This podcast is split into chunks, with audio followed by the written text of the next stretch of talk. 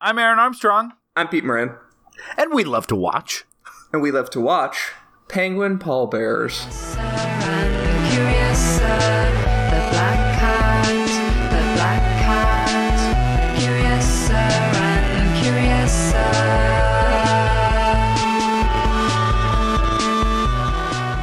Hey, Pete. Hey, Aaron? Yeah, I want to say you got to do that next episode. That's when you. That's when you throw out the. I want to say Aaron. Uh, so we are here. This is we We're- love yeah, to watch. We love to watch. Let- oh, theme- hold on. Oh, Okay, okay. What? I just want to be very clear. We are here. Okay. That's it. okay. Thank you. We're here. And wait, one more thing. I think people know we're here. We're talking. You said it Like first. an apparition in your apartment. It's a podcast. I wanted to support you in what you said and echo your sentiment. I I'm gonna be your flavor flav for this. Uh, for for letting new people know what our podcast is. I like the idea that a, a hype man is interrupting the main act to be like, "That's a good point. All right, go you ahead. should stop here." Just go ahead. Do your thing. I promise I All won't right. interrupt. This is We Love to Watch. yeah. This is a themed movie podcast. Oh, we you take know four it. or five movies every month. We Sometimes three. and contrast them, and uh, we try and find some greater truth in subgenres, or you know, just one specific aspect of a movie that happens to tie. Most of this doesn't seem together. true. Yeah, It feels like we just talk about movies, but I appreciate Yeah. I appreciate setting up something that uh, setting up up a level of expectations we can't live up to. yeah, and also I, you know, I think I think the show is uh is an apples to apples type thing. We like to compare things to its its brethren, as opposed to you know you compare The Godfather to a movie that's totally unlike it. Let's say like The Godfather Part Two, like totally different movies. You know? One takes place in the past and the future, and the other one takes place in the present. Yeah, is that the one with the flux capacitor? Oh, they all have they all have that. Honestly, ninety percent of movies have a flux capacitor. You just don't know where to look all the time. Yeah, that's true. That's true. Tons of cars. How often do you see inside the car where the flux capacitor specifically would be? I'm gonna be honest. Like I know it was Good. a prototype. I know it was a prototype, but Doc Brown, his his interior design work leaves a lot to be desired. The the, the flux capacitor is just like sitting out like that. Like the fucking there's loose wires everywhere. He took up like most of the back seat with that bullshit.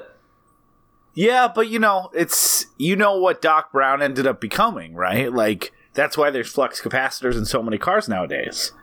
Think of his initials. G D. M. Whoa! I never thought about that. He makes the world go round. Yeah, so this is We Love to Watch. It's our second week of Burton Batman month. well, that's and not true. yeah, no, it's very true. It's the second week, Peter. Well, this sh- the next two are Schumacher. Yeah, but we're that's what we called it. Remember Burton Batman because he but, like, I feel like we should air this out. no, It's- but Peter because because so so here let me walk you through how this works. So the first one was directed by Tim Burton. yes. The second one that we're talking about today, Batman Returns, also directed by a little man named Tim Burton. Tim Burton's penis. Well, I mean, he was there on set every time Tim Burton was directing. That penis was there too. I don't know how much creative input he had, but um, He had notes. You can't say that he wasn't present during the creation of Batman Returns. Then number three, you got Burton as producer. And then you could also make the, he's not on number four at all, but I think you can make the case that three and four are a direct, uh, a very much a direct studio reaction to uh, to his movies, uh, and more specifically uh, this one, uh, where after after the studio saw this one, and after a parents group saw this, uh, Warner Brothers went, "No, no more of this. Uh, we're gonna take a little direction." So, um, I I think you can say pretty definitively that. Uh, Batman Forever and Batman and Robin would not exist without Burton, and thus I think Burton Batman Month is an appropriate title. Yeah, we're hurting for a Burton. Uh huh. we're we're not to do just like last week with Batman. We're not to do a segment uh, per se. Peter, I told you I have something I want to talk about that's related to the movie, and it's about very specific parts of the movie. But here was my thinking. I think there's a chance that some of our audience uh, may not be interested in hearing about this particular discussion. So instead of talking about it in the mix with all the other Batman Returns stuff, I thought we'd talk about it as a segment, and that way, if you're so inclined, you could hit that plus 15 second button till you hear music again. um, and what I'd like to talk about, Peter, uh, is something that uh, definitely uh, definitely stood out for me uh, upon this watch, which was, uh, hey, you know who uh, the Penguin and his campaign reminds me of a little? Oh no, Little man named our president, Mondale. three-time loser. Uh, it's actually uh, an amalgamation of all the people that challenged uh, Gray Davis for governor of California. So here's we could talk about that. I'm gonna give you. We're gonna give you a choose your own adventure for our opening segment. We could talk about that, or we could talk a little bit about how this movie came to be. Let's talk about how this film came to be. Okay. So we're not going to talk about Penguin like Trump. Let me just, just leave the listener with something very quickly. It's there's a lot of parallels. like for example, he's a disgusting monster man, but everyone just kind of goes with it, and then and then he gets more and more popular. No one really says anything, but like he loses his campaign just by saying that he like takes advantage of the city of Gotham. It says the same thing on repeat three times. It's fucking over for him. Trump never goddamn stops, and we're just like, okay, I guess that's a thing we're just gonna live with now. Anyway, so uh, let's talk a little bit about this, how this movie came to be. So we talked a lot about our history with Batman. Um, I actually kind of even told the circumstances that I watched Batman Returns for the first time. It was banned in my house, but uh, this this movie's a little interesting because Burton did not want to come back. He had a very very specific set of demands, which is uh, don't talk to me, don't look at me, and just let me make my movie because you guys interfered a little bit too much on the first one. And so this movie had a, a lot of different scripts before Burton actually was signed on. Uh, Two Face was going to be a part of it. Robin was going to be a part of it. They actually signed um, Marlon Wayans, and he had costume fittings and everything.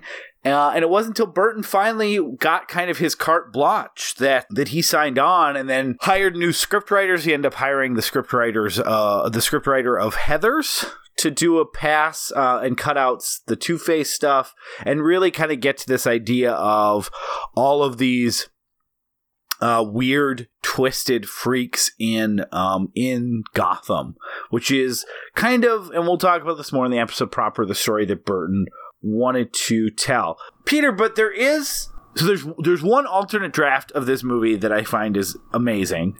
And I wish they kind of wish they would have done it. And that is so Two Face was supposed to be a part of it because obviously they introduced Billy. We didn't talk about it much last week. We probably should have. Um, but they introduced Billy Dee. Williams in the first one. He took that role famously because he wanted to play. He knew he had read the comics. Billy D. does his homework and he's like, "This guy's going places." Eventually to Arkham Asylum, and I want to get on that ride. And um, he was he was in the first few drafts of the sequel, and he was going to turn into Two Face, and what they were going to do though because they didn't want two-face to be the villain it was always going to be penguin and catwoman he was going to flip his coin at one point when he was about to do some bad stuff and it was going to land the good side up and then he wasn't going to do anything for the movie. And then it would be the next movie where the coin uh, lands on the bad side and he starts becoming a villain. That's isn't that insane That's yeah, that's uh that's insane. Billy Dee. Williams is an interesting dude because I think of him obviously as Lando Calrissian, and I, and then I think of him secondly as the Colt 45 guy, um, and then nothing else. Like he was not allotted a, a big screen career in the way that like you know Harrison Ford and such were, but uh, I I, I think he's really like charming in a small bit in the first movie. I think it's really good casting. Um, it's really good colorblind casting because there's never. I don't think there had been a uh, black Two Face before. Yeah, and I liked it too because obviously I knew who he was or what who who Harvey Dent was. I liked that they had a whole movie that Harvey Dent was um, Harvey Dent. was Harvey Dent. You know, that was what we all suspected was going to happen with the Dark Knight, and then he turns into Two Face, and then they kind of rush his story, in my in my opinion. But you know, I like that. I like that idea of this is a character that you get to know, and then eventually. Uh, he goes down that path. I mean, they've tried to do that. I remember, you know, in now, now it's so commonplace though, because now every studio has franchise dollars on the on the brain. Like, the, you could probably do a good list of like people that showed up in movies to eventually play future supervillains and then those movies were canceled like uh, someone i remember in like spider-man 3 the sam raimi one so i for, i'm forgetting the actor's name really good actor um he's in happiness Philip Seymour Hoffman. uh dylan baker Oh, Dylan Baker's great. but he plays uh, dr connors in Spider-Man 3 and he was supposed to become the lizard in the fourth movie and I'm sure there's other examples that I'm I'm forgetting because there's a lot of franchise uh, stops and starts nowadays when everyone's trying to create a cinematic universe and you know Billy Dee Williams was well before all that stuff so um, and they they eventually we'll talk about this next week with Batman Forever but they eventually had to pay him a lot of money to be like no but now that he's going to be a villain we we'd like a white one please? Thank you, Billy Dee. Because we're racist. I hope he got a good payday. No, he did. They had to pay him something like three or four. Like they had to buy him out of relinquishing the part because he had signed on for three movies or something like that. Uh, we'll we'll have more information on that next week when I've done the background research. But I believe that they did have to uh, settle with him. I, I really like the depiction of Two Face in Dark Knight, how he's the idea of positioning him against uh, Batman and then also working in the Joker, I feel like is kind of a, uh expert craftsman level uh, version of having a bunch of, of villains in. I think Batman Returns also handles that well, and I kind of wish that this third movie was, uh, uh, excuse me, the sequel to Batman, uh, 1989 had just used Billy Dee. Williams in, in a, a similar sort of way. I mean, they were trying to cut down on characters. That's why they decided Robin uh, shouldn't be in it. But they also decided once Burton got back involved with the script, he's like, uh, yeah, my version of Batman is a weird loner. There's no room for uh for Robin in this equation and cut him out of the script uh pretty quickly while Warner Brothers was still hoping for him uh to be to be in the sequel and obviously the the version of Batman we're going to get in the next couple weeks is much different than this one which I can't wait to talk about again. So there's a couple other famous things worth noting about this movie. One, do you know Peter who was supposed to play Catwoman and had to drop out? I do not.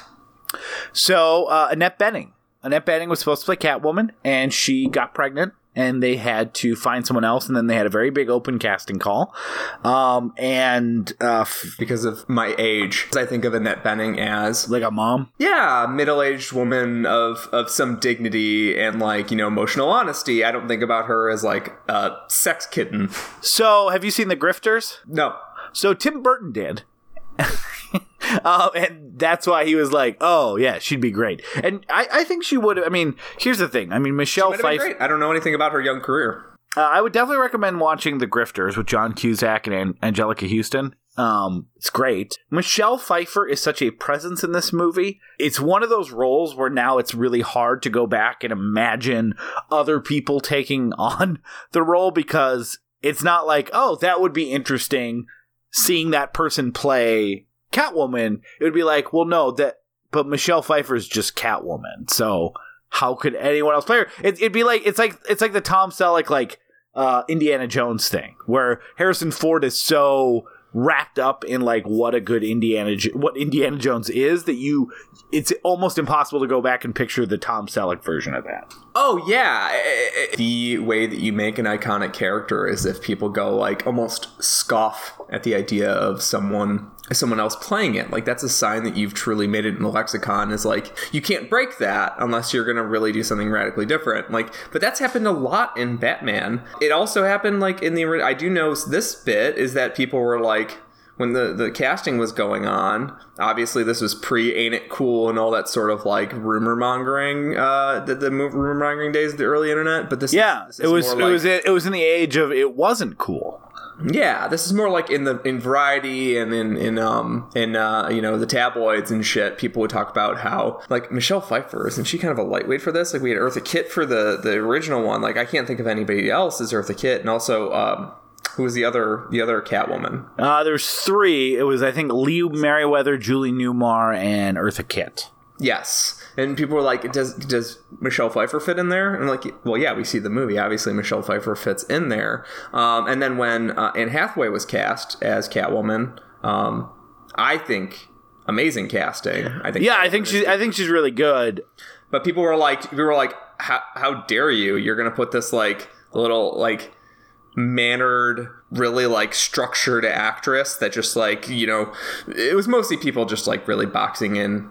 Um, Anne Hathaway in the way that people always box in Anne Hathaway. Um, A lot of that is sexism. Some of that is, is women not liking Anne Hathaway. I don't I don't know how to explain the women half. I know how to explain the sexism half. People were also like, no, no, Michelle Pfeiffer. I, I, I saw like Michelle Pfeiffer memes. Like people like were really really excited about this move, like this movie all of a sudden on the internet when um, Anne Hathaway was cast, and I was like, uh, I haven't heard any of you people talk about Batman Returns in like five years. Like, what, why why are you now really attached to Michelle Pfeiffer? It's, it's, I, I do I do think that she always her, her and Danny DeVito, regardless of um, the ebbs and flows of this movie's reputation, I think they always were on some level considered kind of the iconic versions of these villains after this movie. That that felt like something like everyone agreed on. Like Michelle Pfeiffer is a great Catwoman and and Danny DeVito is a great Penguin. They they said when they were making this movie that they basically had no second choice for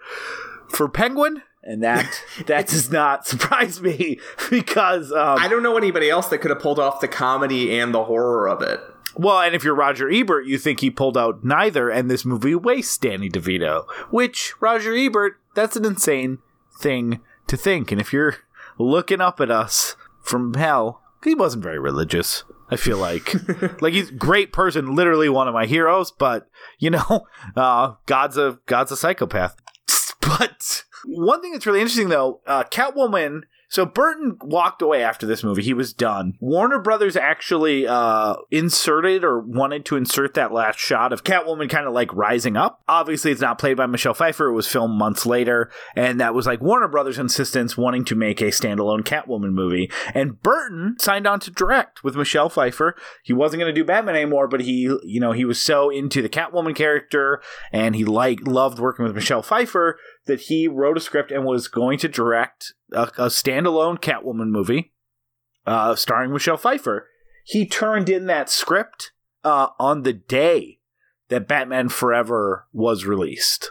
And Warner Brothers looked at the script, which was kind of matching the tone of this movie, and said, uh, We're not going to be doing movies like this anymore.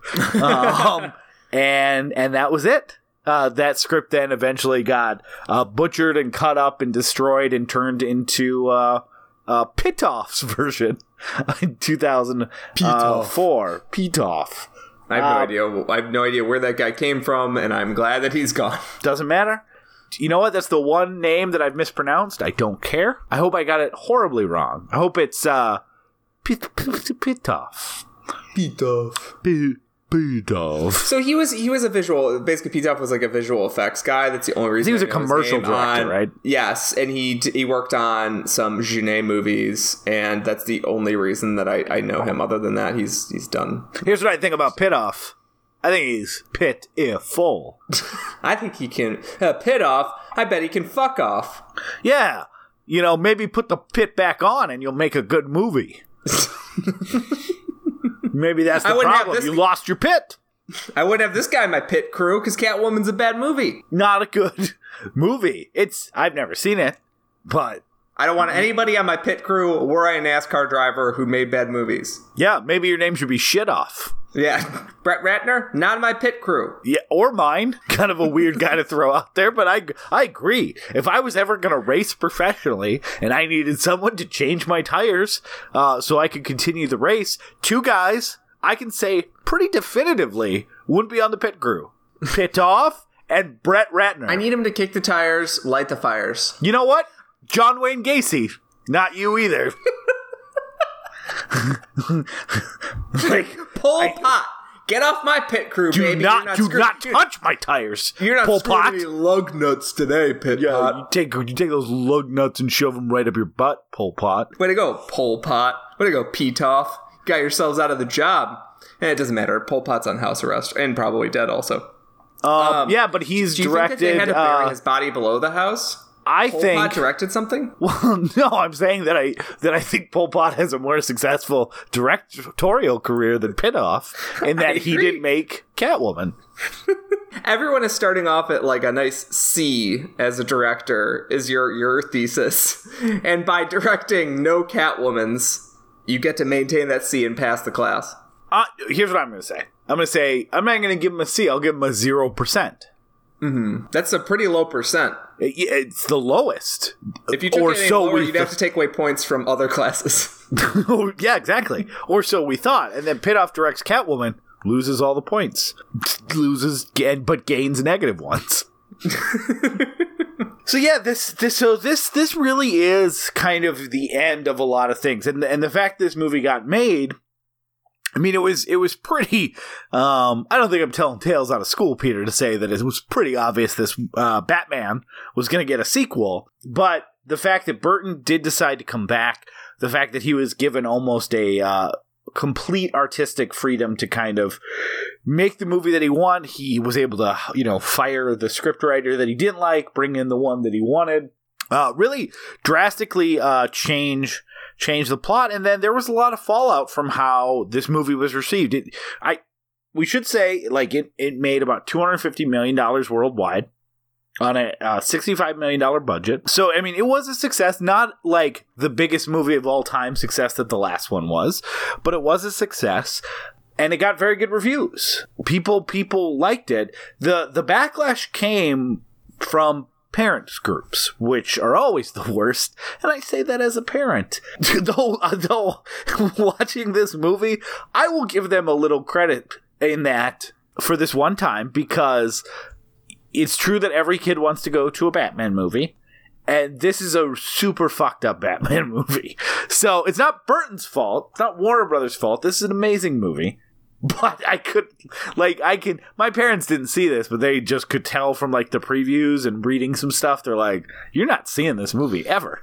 This Like, movie is not for children. This no, is, um, this is this is sort of aggressively like- not for children. This is sort of like Edward Scissorhands, where like I also watched it as a kid and was like, wait, why did I like this movie as a kid? This is Yeah. Why I didn't really like I liked it, but but I thought that uh, the original was way better.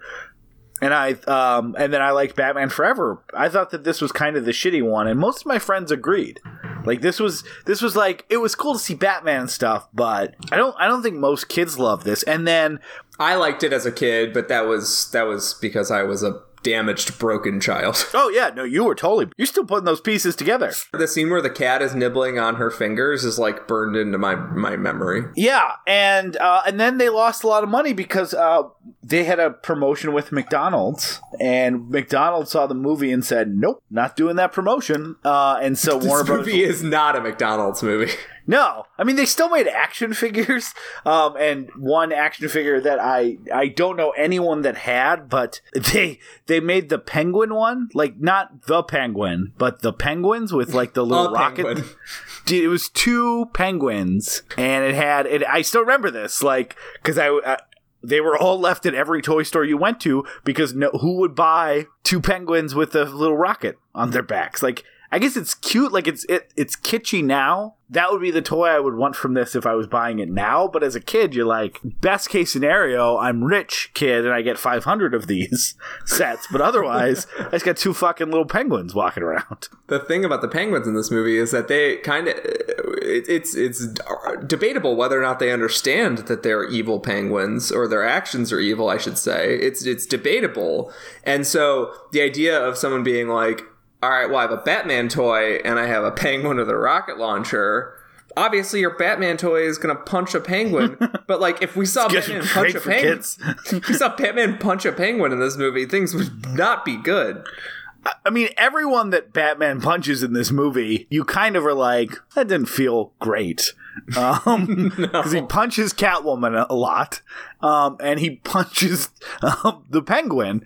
Neither of those two like feel feel great for two different reasons. the Catwoman thing because it's a woman and they have like a sexual relationship and it's like a whole like It's a whole thing. It's the like whole a- thing we're going to talk about. it's like a weird bad romance thing where they're like it's like a toxic relationship like the, they they punch each other they love each other whatever but they don't really realize that that's what they're doing Yeah. With with penguin and with joker i think in the previous movie i'm like once batman gets through all the bullshit he always kicks the shit out of all the villains because no one can match him in a fight except for like Bane and a couple other, you know, Deadshot. Like, but the the main the main gallery, the main rogues gallery, Two Face, Joker, uh, Penguin, like those guys all are supposed to get their ass kicked when they get found. Like, Yeah. they're not supposed to put up a fight. Joke. I mean, Joker, especially as played by Jack Nicholson, is like he's an imposing presence. Presence. He's not like a skinny, He's a large guy. man. He's a large man. He's wearing like a talking head. He, hey, look, he was in his fifties, right? So, like, obviously, he's not going to win in a fight, but it didn't. It did make me feel dirty. As where when he punches Penguin in this movie, it's like, you do you? How do you feel about that, Batman? How do you feel that that encounter went? Do you, do you go? Do you go home and you go? I did good Batmaning today, or do you go? That was a little low. I probably could have just you know grabbed his arm and cuffed him with my bat cuffs or something. Um, right, the let's, Catwoman let's, let's park here. Let's park here real quick. Yeah. You, get a- you you come home like I'm not a fighting kind, but I don't think you are either. But No. you, you come home from some from a, fight and someone asks you for the story. Let's say you're not bragging about it, but you're just like talking about it, and you're like, "I got in a fight with Tom Hardy and I won." People will be like, "Yeah, you beat Whoa. the shit out of Tom Hardy." Like, I mean, I'm not like it's it's. I'm still like you're an animal, like a, a child animal for getting Yeah. in a fight with somebody, but like Use your words. You beat up Tom Hardy. Like Yeah. that's a that's a lot. you do that same story but with Danny DeVito. Everyone's like, uh, Why would you do that to Danny DeVito? like, you, well, no, but like he was when the Danny DeVito penguin. comes at you, you let Danny DeVito punch you. like, sure, he was the penguin. You know, can he even reach your face? Like, he's just not. he's not a tall man.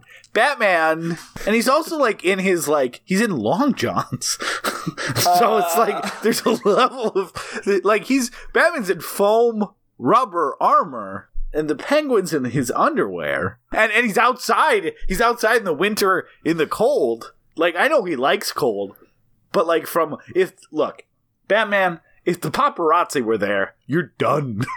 Yeah, Not a good look. Uh, and, and as long as we're talking about uh, the why the fight scenes don't feel good, uh, so there's a few fight scenes with Catwoman. I mean, the movie acknowledges the you know she kind of plays that you can't hit a woman card to gain leverage, and you know it's it still never feels good to watch in a movie, like because it's really like punches in the face, and then in the second fight scene, Batman says something. Uh, that kind of takes it to a different level uh, where he I don't I, I don't know enough about punching and fighting and wrestling to to get this move right but it's something where he basically punches her to the ground. It's like a some sort of move. And then as she's falling to the ground he says eat floor? Which first of It's all not the time for quips. It's You're- not- If you're if you're horny, please do not throw out quips. this is not a quippy movie in general, so it stands out. It's it's a very like give and take, like poetic Shakespearean back and forth a lot of times. It's not like a eat lead sucker movie. Um and and eat floor is like a Bart Simpson level of thing. So the fact that he does it after he knocks a woman uh, into the cement ground feels a li- doesn't feel great, Peter. I'm not feeling particularly charged by that moment uh, No. with anything but discomfort. Um, No. but but yeah, that's that's that's uh that's Batman's sort of uh, casting background. I Yep, that part, that part specifically was definitely about the casting. background. that's hey, Batman's we're going on background. tangents, but they're all bat tangents, and it's fine. Tangents. They're, No, I think I think you could call them bat tangents. Mm, but tangents, you got it. No, you don't. Bat. That's not how Batman does it. He doesn't combine words. he doesn't call it like the spray. It's a bat spray or a Batmobile. He doesn't call it the b- b- mobile. It's, a It's a Batmobile. Batmobile. It's a Batmobile. it's a it's a bobile. He just adds bat. Banana man Bobana. yeah, he just adds bat in front of words. So bat tangent is, I think, appropriate. Okay. The uh the movie uh is good. It's very good. Can't wait to talk about it even more. We're gonna talk about it all night. I feel so dumb right now. Okay. Uh Aaron, do you want to talk just- about just- uh, hold on, hold on. what? Did you just say I feel so dumb right now and then take a big swig of alcohol? that was my water bottle. okay. Let me get some smart juice and let's talk about Batman Returns. Not even the booze. It's the uh, whenever I talk about anything like as stupid as that, my brain is just like, "All right, run, running on autopilot." Peter, do you want to uh, eat podcast, as they say, and talk about Batman Returns? Yeah. Let's eat some podcast.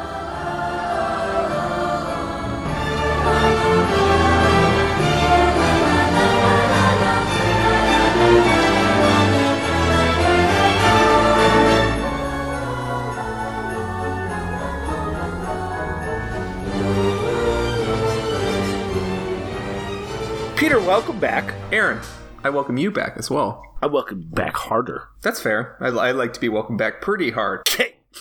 Um. Here's what's funny. You said you said um, and we're gonna tell me something. I don't know if that um was like let's let's keep going with the podcast. You had something personally to tell me, and I just jumped right in and said welcome back. Forcing you to now address the crowd. It's like if it's like if this was an assembly and there you are behind stage and you're like, "Hey, yeah, um," and I'm like, "All right, well, go give your speech to the entire senior high school." It, it was an act of violence. It's fine. Um, so, Aaron, I've got Peter. a few uh, alternate taglines for this film. Great, Uh, it's you your week. I'm just excited to be here. Can I, can I have this? Yeah, Uh, alternate taglines. Batman Returns. you read about this? you, you, you heard about this? You heard about this? This is Batman Returns? This I should say before you do the alternate ones. Uh, you could actually, I think, in, once again in this case, we can just call them taglines because this movie uh, did not have a tagline, as far as I can tell. This movie has so much, so much like overwriting in it, and so many goofy things that the idea of it not having a tagline seems wrong. Keaton, Pfeiffer, DeVito, and then their picture. What more do you have to ask? No Walken. No Vincent. What's his last name? Vincent. Skilva. I know him as Dorf's friend from the Dorf videos. Almost exclusively. Vincent's. Oh, god damn it. now that I. Yeah, it's Shivo. We'll say that. Uh, Chevalier, I think. I'm really glad that you didn't uh, Chivali. too much gabagool on that. I really appreciate Oh, Vincent Chevalier's here. Okay, you did it. Um, Batman Returns. Danny DeVito sucks the heads off of fish and tries to fuck Michelle Pfeiffer. The kids will love it. Batman Returns. A gateway drug to being a furry. you think it's a gateway drug to being a fury? A fury? Uh, Nick Let's talk Fury? about that. Let's talk about that right now. The so Batman is a bat man. Mm-hmm. He's he's a man who dresses as a bat. Let's just ignore the fact that he's not half man, half bat. It's fine. Yeah, but like the- people aren't like bird, But he's the when he talks to people, he's not like like he's not like hissing at people. Like he doesn't talk like that. He he he attacks people like like I don't know. He flies through the air. He dresses like a bat, but he doesn't like make bat noises. Catwoman, Have you ever heard a bat in your life? no. Because I look, I'm not a biologist.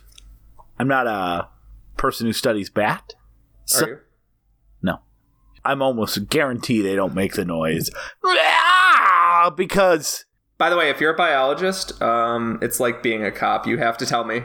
yeah, DM me if you're a biologist. Because I feel like if they made that noise, there'd be a lot of Twitter videos, a lot of vines. Um, I just assume they make awful retching noises. They do make squeaky loud noises. Um, Mm. That'd be weird if that was how Batman decided to talk. Yeah. So okay, we're getting to my point. Um, that Catwoman she does like she licks her paws and she drinks milk and she's like she, she like almost meows and she like moves like a cat and she says like kitty kitty like she's like doing all this like cat like stuff.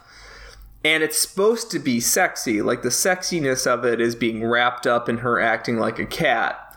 So the movie is a gateway drug to being a furry and the joke gets funnier every minute I go on explaining it. Do you? It's it's interesting that you think that her like licking herself is supposed to be sexy. I think it's supposed to be bizarre. I think there's parts. Oh, I think it's all supposed to be. Se- I think it's all supposed to be Oh, sexy. See, I, think, I think some of this movie is supposed to be sexy, and some of it's supposed to be weird. I mean, some. Uh, that's the that's the funny part is that Where- like, but Michelle Pfeiffer. Michelle Pfeiffer is very sexy. Yeah. like that's it works. Yeah, Michelle Pfeiffer in this movie, and probably a lot of people my age, it was like a. That's an interesting feeling. Again, it's not something we normally talk about on this podcast, but I was too young to have any probably like like I was too young to have any sort of like sexual thoughts. It was just like something about what's happening on screen is affecting me in a way I don't fully understand. This is definitely one of those movies that is horny as fuck. This is let- let's just get this out of the way. This is the horniest superhero movie ever made. Oh yeah, you know how there's an extremely goofy movie. This is an extremely horny movie. Yeah. Um, everybody is kind of trying to fuck everybody. Batman and uh, Bruce Wayne are both trying to fuck Selina Kyle and Catwoman, which is this like complicated uh, psychosexual jumble. Uh, Penguin is mostly cooperating with Catwoman because he wants to fuck her, and then tries to kill her when she rejects him. Yeah. And then Max Shreck also gets like kind of turned on by her, but she but he mostly wants to murder her because he the fact that like she she freaks him out, and the audience is also sp- supposed to find Catwoman sexy, so the movie does a lot of like playing to the camera for that. But it's not a love triangle. No one loves each other. It's not like a Vicki Vale thing where Bruce Wayne's like, maybe I can have a relationship with with you. This is, I mean, there's a little bit of that towards the end, but most of everyone's interaction in this movie is like, God, I want to fuck you right now. And uh, there's a lot of dick jokes. There's a lot of pussy jokes. It's uh, people are licking each other and themselves. It's a really horny movie. I can't think of a hornier superhero movie, and unless they just make a like rated R. I mean, there are R-rated superhero movies, but like they're usually like goofy and violent, uh, and supposed to be funny, and they say a lot of f words. Like I just I can't imagine another superhero movie ever being this horny again, let alone the fact that it's a uh, Batman. It's not like some weird like I don't know, like Gambit. They make a Gambit movie finally, and he's super horny. No one's gonna care. No one knows enough about Gambit besides the playing card thing to like. Oh, I guess he's a horny guy. He's a Cajun guy. He's horny. Fine, that all tracks. They're never gonna make another like Batman movie or Superman movie where he's just like, I just want to fuck this person, and she just she just really wants to fuck me, and then there's a bad guy, and he just wants to fuck so many things, including this one person. Like, and then they t- no, no, then the- here's another thing we would do in our Batman movie. Let's just have everyone talk about dicks all the time. That's the other thing is Batman versus Superman, um, Dark Knight Returns. Um, both of those have sex scenes, but we're mostly like panning in at. They're not, they don't have actual sex scenes. They have us panning in on like the morning after, basically. Um, with uh, Batman and Talia in, in Dark Knight Returns, then in Batman versus Superman with um, a random woman, and like the Batman versus Superman one actually has like some import because it's trying to show you that this is like a dark Batman. But like, yeah, like the idea of Batman having a sex scene is rather strange, and that the movies are only going to get hornier and weirder as they go in this month, and I'm very excited. No, I don't think they. I don't think they ever. You're right though. This entire series is like the the the, the thread connecting all four movies because it's besides Alfred and the Commissioner is horniness because. ev- But this one really is like the. The, the down and dirty horny movie. I'm sure the porn parody of Batman Returns is less horny than the actual movie. it's a movie about like people trying to like figure out each other's like they're not just conflicting with violence there's a lot of like sexual conquest going on there's sexual harassment like back and forth um there's a ton of, of buried sexual harassment and there's some really interesting themes about um the workplace and how selina kyle's job existed for and how she was expected to exist as this assistant Yeah, there's a lot of there's a lot of like reckoning with misogyny and then like Yes. some internalized misogyny too because like Catwoman is partially like even though she's fighting back against the the patriarchy very I mean specifically it's a lot of white men in boardrooms who are kind of laughing at her and then eventually one of those people uh, you know, tried to kill her, and then eventually all three of them try to kill her.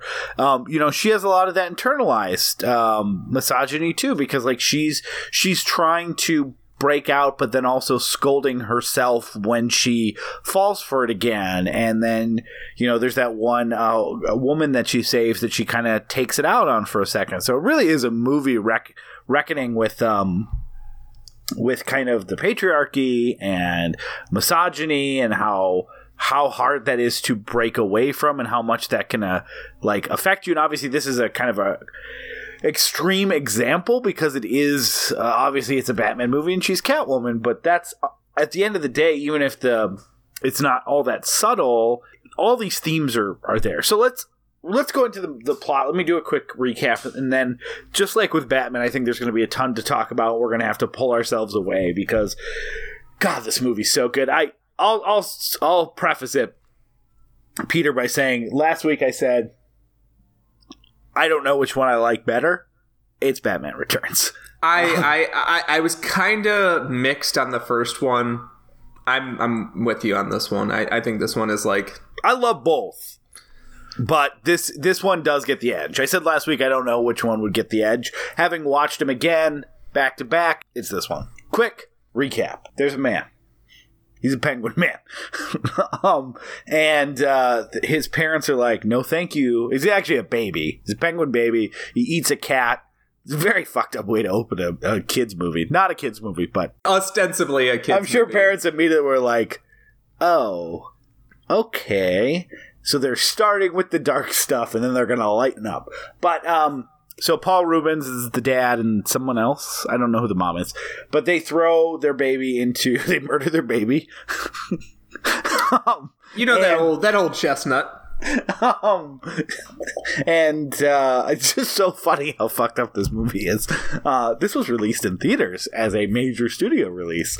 Anyway, so he then he then shows up. He floats to the zoo, um, and uh, in what I imagine Tim Burton not totally understanding about the character, he was raised by penguins. That's we can park there for a second because that is one of my favorite things about this movie. Like he's the penguin because he kind of squawks and he looks like a penguin, stuff like that. Tim Burton sees that as like, what if instead he was raised by penguins?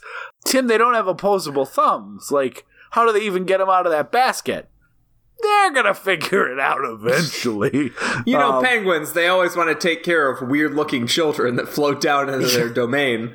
You know how penguins are like maternal? I don't I don't know enough about penguins, Tim. March of the Penguins won't be released for 14 years.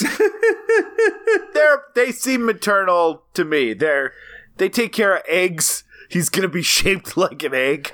Um, Uh, real quick, this place, this sewer place where penguins live and orphans and weird forgotten children.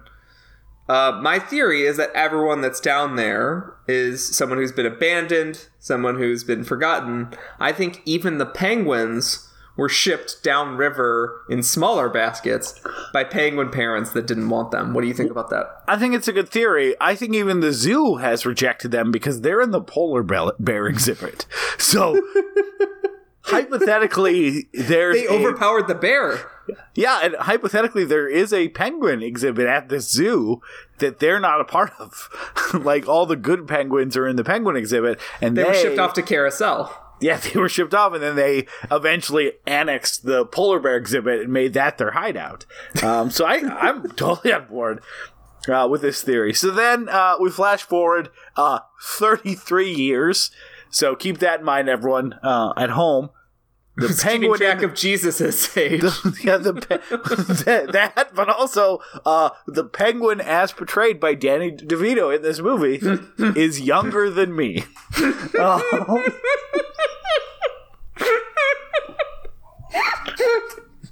so, you know, when you live around, when you live in the zoo and you eat toxic waste, you just age differently.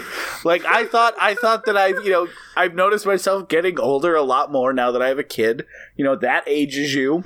Being the president ages you. You you get raised by penguins. It's like a triple age factor. Peewappy, pretty young penguin. He's 33 in this movie. and and apparently, He can't even run for president.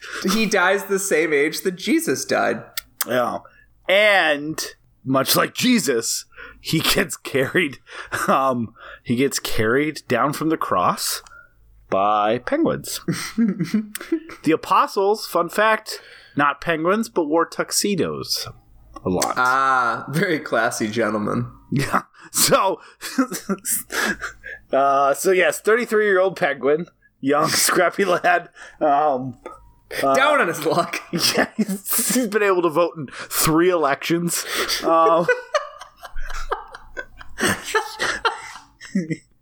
I mean, I guess it depends because if there was an, if it was an election year when he turned 18, four, but you know, I bet that, I bet he voted for Mondale. I mean, who knows? um, I don't know if he could use the ballot. That's what he's really upset about. So yeah, uh, he's got he's got uh, fingers that are connected. They're Yeah, flipper, he's- flippery. It, it, it is um it's reminiscent of those horrible pictures of uh thalidomide babies. Um it was Sure. this like uh, it, it was this drug this prescription drug given to women for a bunch of years but it caused birth defects. Um and yeah, they would cause flipper babies and it was it was really like a horrifying thing. It, that's like kind of what I think it's reminiscent of. There's one of the best jokes in the movie which is also like very sad, especially right after what I just said.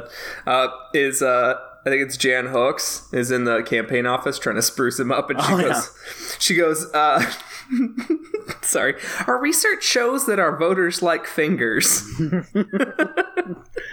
sorry, continue. But he she tries to put gloves on. Like he's been wearing gloves the whole movie. They're like But gloves she's- designed for his flippers. I don't know why she's trying to put those gloves on him. Like, does the research show how like physics work? like, he d- unless they're gonna do some surgery, those gloves aren't gonna go on Jan Hooks. Anyway, so he there's reports of a crazy penguin man that lives in the uh, sewers. Accurately, Gotham paper all over it. Um, Knox must must still work there, and Batman uh, fuck, what? I watched this movie today. This, this movie has a very weird act structure. So essentially, um, Max Shreck, he's trying to build a power plant that siphons power from Gotham. Um, but but presented as a power plant. But he's a he's a evil CEO of an evil corporation of evil co. Blah blah blah. Uh, so the Penguin is like, hey, I found all your shit. You know how you murdered your partner and you've been and you've been dumping toxic waste. I want to get back in the city and find my parents. Find out who I was. This is bullshit. He actually wants to kill all the firstborn of, of Gotham and kind of destroy their lives. Uh, but that ends up taking kind of a turn because Max, in order to get his power plant built, w- has the idea to have this son of Gotham, this person who is a major sympathetic figure, um, run for the mayor in his place to be his to be his puppet.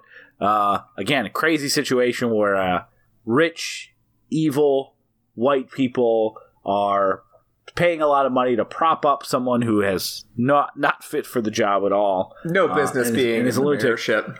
What the last thing I'll say about this this whole thing is that there are signs at his rally that say um, Oswald means order.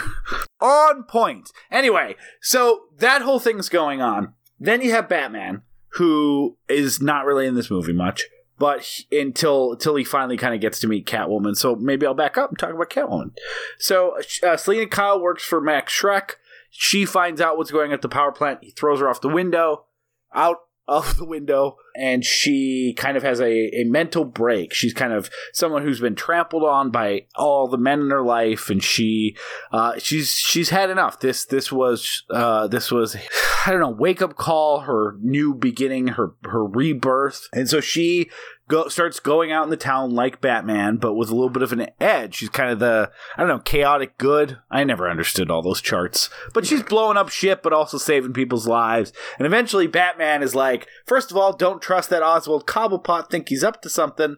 And also, what's going on with this whole Catwoman thing? Because he, as Bruce Wayne, also met Selina Kyle. Uh, so, this all kind of comes to a head in that uh, Oswald and Catwoman turn up, uh, turn up, t- t- they turn it up. They get turned, Yeah. as they say. Uh, they uh, they're like, hey, Batman's shitty. Let's we don't want to make him a martyr. Let's make it look like he's a bad guy. So they frame him killing uh, Miss Gotham right when uh, the Penguin is starting to become really popular. But of course, Batman also has a trick up his sleeves, and he plays a tape of Penguin saying that what he's doing to Gotham. Because there is a theme in this movie, which we'll talk about more, that like, and that's kind of what I'm getting at with this. This is literally the worst recap I've ever done. Is that there's something about like all of these kind of freaks and weirdos can read each other really well. So Batman immediately knows that like Cobblepot's full of shit. Cobblepot has no problem admitting his schemes to Batman because he's like, no, we immediately get each other. And Catwoman is immediately drawn to Batman, uh, both as Selina Kyle and Bruce Wayne. So there is this like all the normies are are on one plane of understanding, and then all of us up here are are kind of are kind of on a different one. And how our particular weirdness like manifests. All these people that are kind of rejected by society or would be rejected by society is either like through chaos like catwoman through violence and power and control and revenge like penguin or through just like his strange predilections like bat batman. So this all kind of comes to a big head where uh, Catwoman wants to kill Max Shreck. Penguin wants to kill Batman. He he tries to kidnap um, all the firstborns of Gotham Gotham to kill him, um, and then eventually, uh, literally everyone dies. Uh, uh, Catwoman presumed dead. Uh, Oswald the Penguin uh, gets gets murdered in a very gross fashion for again ostensibly a kids movie. Um, Max Shreck gets killed by Selina, and then Batman just kind of goes home with a cat. Um, but then it's the the pan up, and there's there's Selina. Um, I missed so much stuff, and if you've never seen this movie, I just confused the fuck out of you. This was literally the worst one I've done, and I think if I'm going to blame someone, it's going to be Tim Burton because his movie does not lend itself well to a plot recap because this does not have a I wouldn't say this has a. I guess it does have a three act structure if you follow like Penguin's plot, but everything else is kind of weird, right? Let me compare it to a movie that I uh, also think has a relatable problem for this, um, but uh, is similarly divisive among fans, and I like both of them. Is Dark Knight Rises? What made you think of that one? Um, I can't think of any specifics about it, but it just felt right. Oh, because that Dark- that movie's so horny too. Yeah, the movie is. oh, That's the other thing to note uh, here is that Nolan is not horny at all. So, uh, in Dark Knight Rises, one of the big problems with the movie that I, I really like the movie is that it can feel very set piecey because it's just. Uh, we need to go here, we need to go here, we need to go here, but there's not like a good flow between scenes. It's just that Nolan is such a good director and the movie is like pretty well edited. Um, within scenes, not as a whole, but within scenes, it's amazingly well edited. Um, is that the the movie feels stu- overstuffed with villains and pieces and stuff, and you're like, what is the actual plot here? This movie feels the same way, but the reason I think Batman Returns is more successful than Dark Knight Rises uh, as a as a you know cohesive work is that uh, Batman Returns is entirely a character piece from the ground up. So yes, sometimes it can be confusing where the the the plot pieces are going, what people's individual machinations are. Yeah. But like that's because we're following Batman, Selina Kyle, Penguin, and Max Shreck through Their own stories. Yes. Like, I And- watched and this that's, that's- today. That's, the threads. That those Yeah. are the threads. Like I watched this today and have two pages of notes and I've seen this movie probably at least 20 or 30 times. Like I can tell you everything that happens in this movie. You, it's just there's so much going on and plots don't always hang out hang around very long. Like even the blackmailing of Batman is like 15 minutes. Um and then he has his revenge and then you know, hi- there goes Penguin's mayoral race, and now he has to go back and plot his new scheme. So it it so much is happening in this movie at all times, and that is because it's it's basically giving clear arcs to Penguin and Catwoman, and their story kind of follows a typical three act structure. Um, but Batman, who is who is present in this movie, pretty present in this movie, um, and Max Shreck don't, and they're they're probably in it about the same amount. I I'd, I'd be very interested to get the stopwatch out and do screen time on this one because, um, Oh man. Batman gets short shifted in this I think one. Penguin would be yeah. Penguin. it- This this is kind of a story about. Let's make, let's start there. There's so much to talk about. So much I'm excited to talk about. But um, this this movie really takes what I we were talking about last week, and and ramps it up. Where this kind of version of Batman as this guy that is kind of pretending to be Bruce Wayne but just just loves being Batman, and he loves being Batman. People say it a lot that it, that's who he really is, but like I kind of said um, last last week, I think most incarnations of Batman that you do get a sense of who Bruce Wayne the man is. It's just that a lot of times he portrays himself publicly as a different type of person to live up to the Bruce Wayne hype. And in this movie, Bruce Wayne feels like a complete facade that he is putting on so that he can be Batman. And and Yes. Yes. I forgot about the way that this movie introduces Batman because I would have mentioned it last week because I feel like it proves that point over and over again is this movie introduces Batman after the circus gang is fucking up stuff in Gotham. He is just sitting with his hand in his fist, staring off into nothing, looks bored out of his mind. And that bat signal pops up and he gets like it's not even a smile. It is like a look of relief and happiness. And he just stands up really fast. And he's like, it's not the look of someone who's like, I'm needed. It's the look of someone like, oh, finally, I get to go be Batman. I get to go be myself. Like, He's a bored he's a bored million dash billionaire. You get the sense that this is continuing the thread from the last movie that you get the death of his parents was an interesting subconscious effect on him, but consciously he's just like, this is the only thing that makes me feel important. This is the only place that I feel like I can really be me.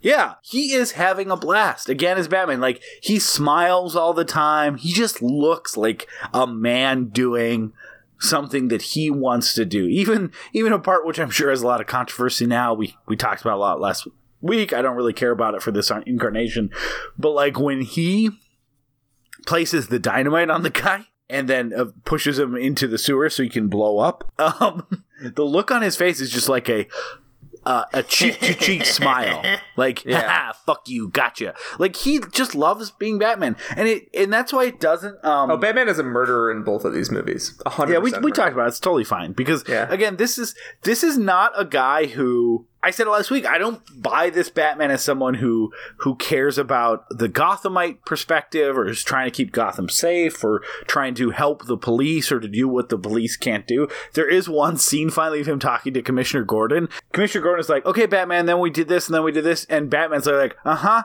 uh huh, uh huh." Like you would if someone like annoying was following you talking, and you're just like, "What, whatever," and then Or like when you're, or like I imagine your child who's not listening to you being like, yeah, yeah, I got it, got it, and then you know in three minutes they're gonna do the exact opposite of what you just told them to. do. Yeah, he's just walking really fast. Like he, it's like Commissioner Gordon's like a fan that ran up to him, and he's like, "What? Yeah, sure, okay, great, glad you're letting me do. Glad you're letting me do all this. It's bizarre you are, but just I, Yeah. this is a facade. And then the other part that really made me think that is um, there's um, after after the Catwoman thing or his first his first fight with Catwoman, the papers all say like Batman blows it and stuff like that. And he defends himself um, as Bruce Wayne to Selina Kyle that Batman didn't blow it. And he doesn't talk about all the lives he would have saved.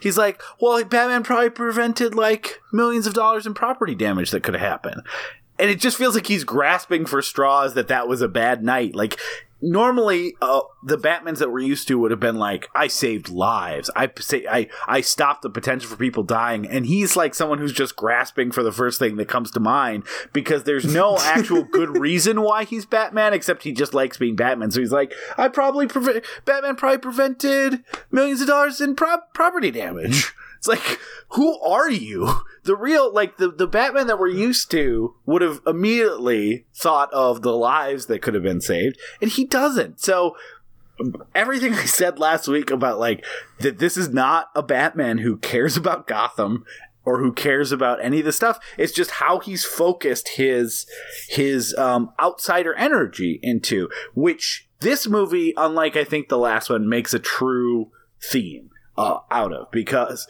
as I said, he's focusing his outsider energy and his like. I don't fit in with this world into into being Batman, which in Gotham City is socially acceptable. And then how Selina Kyle and how Oswald Cobblepot do it is a lot more destructive, but this this movie is very clear that like all three of these people are the same. They're all the same people. They've just done different things. So uh, yeah, I'm not a huge fan of the first movie. I really like the tone, the aesthetic. I think, but it's not quite as um, cogent of a piece as this. I think this is really where Burton got to do what he wanted to do. This is where the shackles got bitten off. It's a much weirder movie, but I think the rough edges of it are easier to deal with than some of the dullness. I think in the first movie where there's scenes that are just like so bland and 80s looking and there's just no purpose for them and it just feels like they're they're they're there because the movie requ- the plot required them to be here and this movie i feel like every single scene inspired burton Yeah. there's a dramatic intensity in this movie that I don't feel as much in the first movie. That uh, like Selina Kyle's arc after she get from when she starts to when she gets murdered to when she goes back to the office that first day right after she gets murdered. Her arc there is like more compelling than anything in the first movie, and I love a lot in the first movie. So, I mean, I love the first movie. This, this, I said it last week. This, I think the first movie is doesn't have much themes, and I think it's just doing this bizarre version of Batman and just doing this awesome Batman story. This, this one does have a lot more underneath the hood, has a lot more going on, but it's also like a circus. Very clearly, this movie is supposed to be a secret. Uh, a secret. it's supposed to be a circus, and one thing about a circus is that it escalates, right? So at first you're seeing some clowns and some shit, and then normally by the end you're seeing a man shot out of a cannon, or probably someone uh, horribly abusing five lions, but that's scary to the audience, or something like that. This has an escalating sense of things are going to get nuts because there is a point in the last 20 minutes of this movie where it drops all pretense that this is anything close to the real world and you just need to be on board. Now, the movie the entire time is like between the opening scene of like being raised by penguins and like the duck design, it's it's much further into this is a bizarre fantasy world created from the mind of Tim Burton.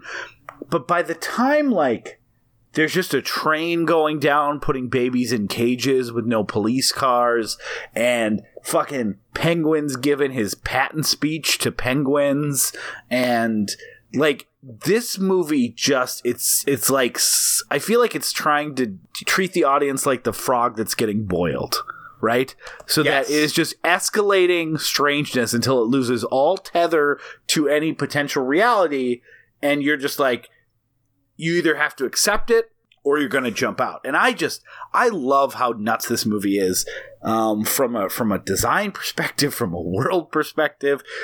It is goofy, but it's goofy for the sense of like I want to make this world that they are living in a three ring circus that's always going on. Nothing needs to make sense anymore. It just you just need to accept that this is this is the world they're living in, and so everyone reacting and everything that everybody's doing makes sense in that world. And and I think that's why a lot of people ultimately rejected it. It's why I rejected it.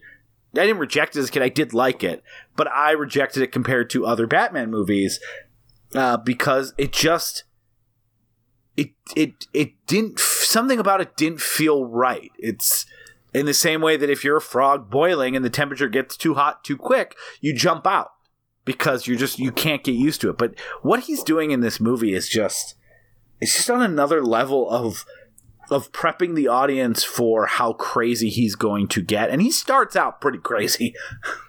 Oh yeah, the movie begins on this really like soft note, following a, a carriage down a, a stream, but you know it's a family giving up their child. If you're somebody who's raised with the Moses myth, you're probably going to be like, well, the car- we're following the carriage. The carriage is going to get picked up by somebody. You know, apparently, this is the way you deal with orphans. Um, in, in, in narrative filmmaking, this is the how you deal with them. Um, so it starts there, and then yeah, it does that massive time jump of 33 years. And then there's a scene, a boardroom scene where people are arguing about shit. It feels very standard Batman. And then there's a, an argument and all that in the boardroom scene. And then we go downstairs. And then uh, the movie has a, you know, Max Shreck gets established as a character. One of my favorite moments in the movie actually is Selina Kyle, Max Shreck's assistant. It says like, "Oh shit, I forgot to give him a speech while he's about to give a speech." And then Max Shreck gives a great speech. Mm-hmm. That's an amazing way to set up who the character is. That he's still ma- he's still mad about this, even though he knows he's going to give a great speech. Like he's like he's like, "Well, I didn't. She did not perform her duties she made me feel slightly uncomfortable for a couple seconds. I had to speak from my heart. Are you fucking kidding me? Like that's Yeah. that sort of thing.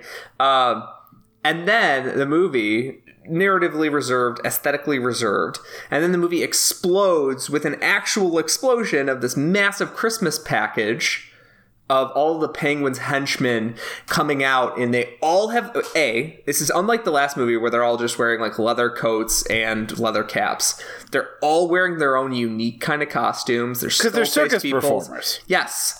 Yes they're clowns. They're skull-faced people. There's there's a a, a devil fire breathing and then from that point on, the movie is like, okay, things are going to get kind of crazy when they step up, so you better be on board. Well, and that's you know we'll talk about this next couple weeks, but I, I, do want to park for a second on the design of the gang in this movie because you're right. In the first one, they're just dudes, right? They're just dudes and they wear trench coats. They're almost like greasers plus. Like they just Sure. bring le- leather and a few other touches. But that's fine because they were they were mob members. You have to suppose that like went along with Joker. Like in this one, they are called the Red Circus Gang because they are circus performers who have formed a gang. What we're gonna see in the next two movies is the same aesthetic applied to Two Faces and Mister Freeze's henchmen, but for no fucking reason.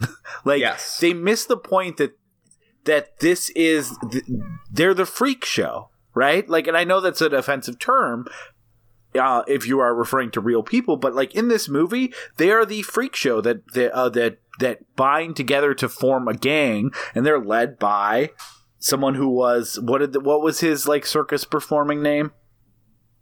Uh, penguins. The Batman finds when he's going through it. oh, I forget.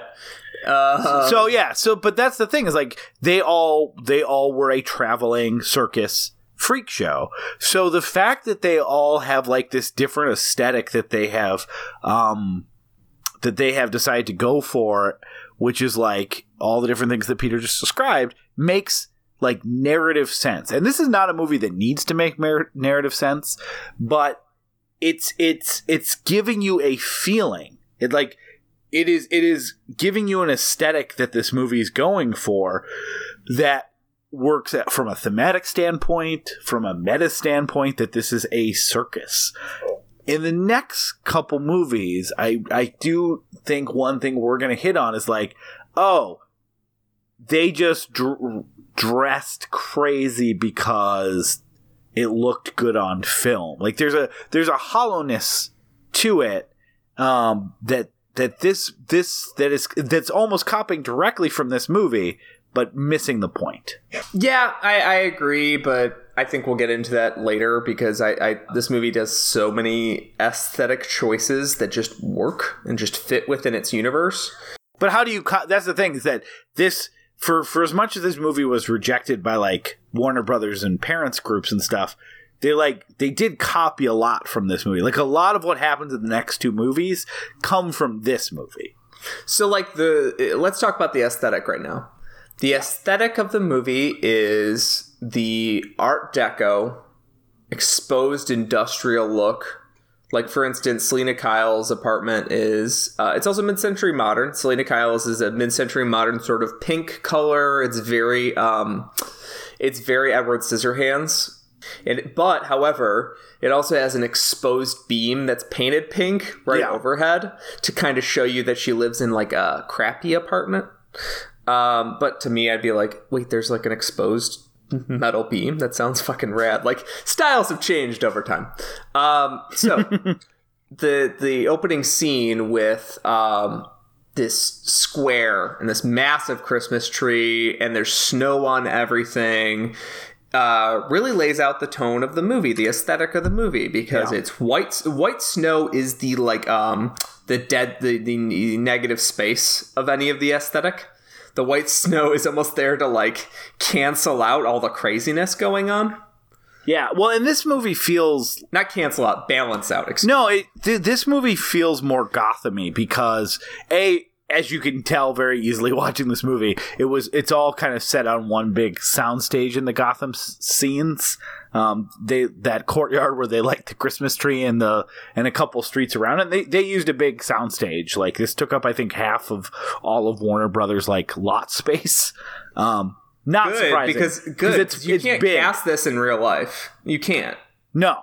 It's Um, too unique. There's too many weird features to add. Too many weird pylons and industrial stri- like Well, like those two those two lever twins or whatever opening up the gates to City Hall, like those are clearly re- real giant statues they built. Yes. oh, oh, oh, yeah. That that is okay. So that that is the movie's aesthetic in a nutshell for me.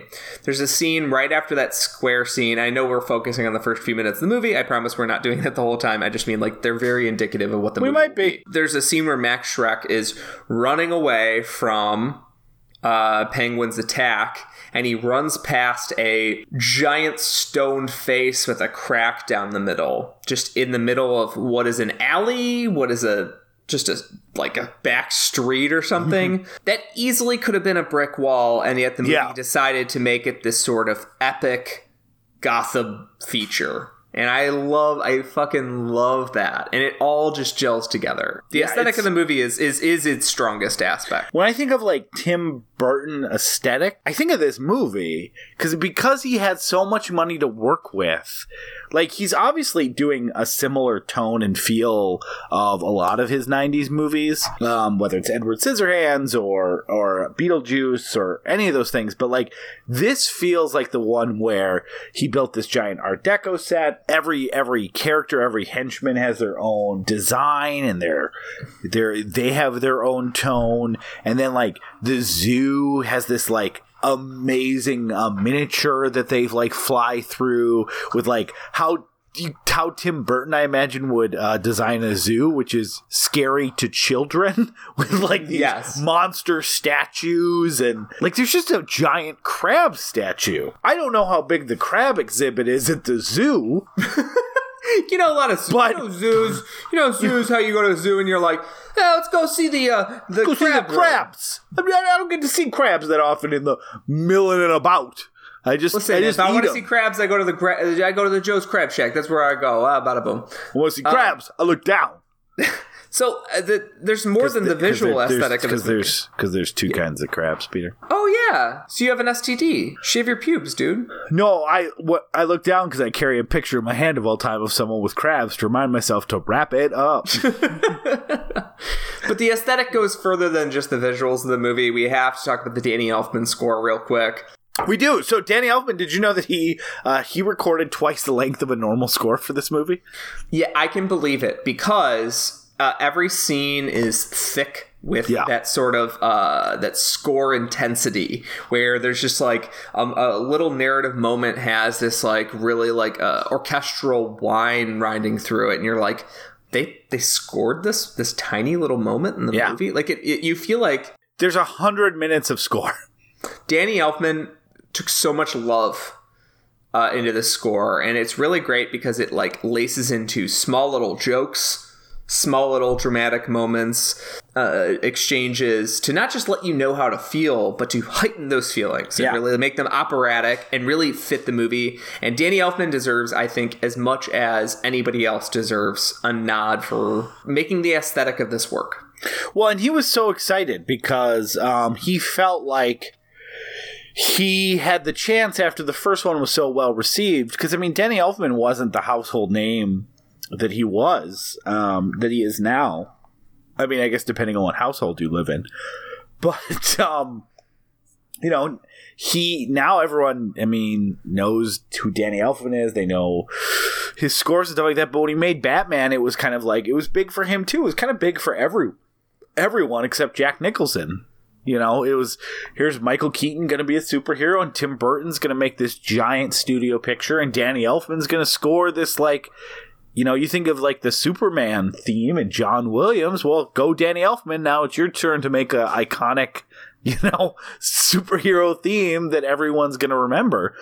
And so he just felt that he had, he was so happy with the response to the first one that he had like absolute freedom to now take that, what he wanted to do in the first one and just go nuts. So, yeah, I mean, they said that he was working like weeks and weeks and weeks and then turned in this score that was, was t- twice the length that you, that you would normally do. And Burton tried to put as much of it in the movie as he could.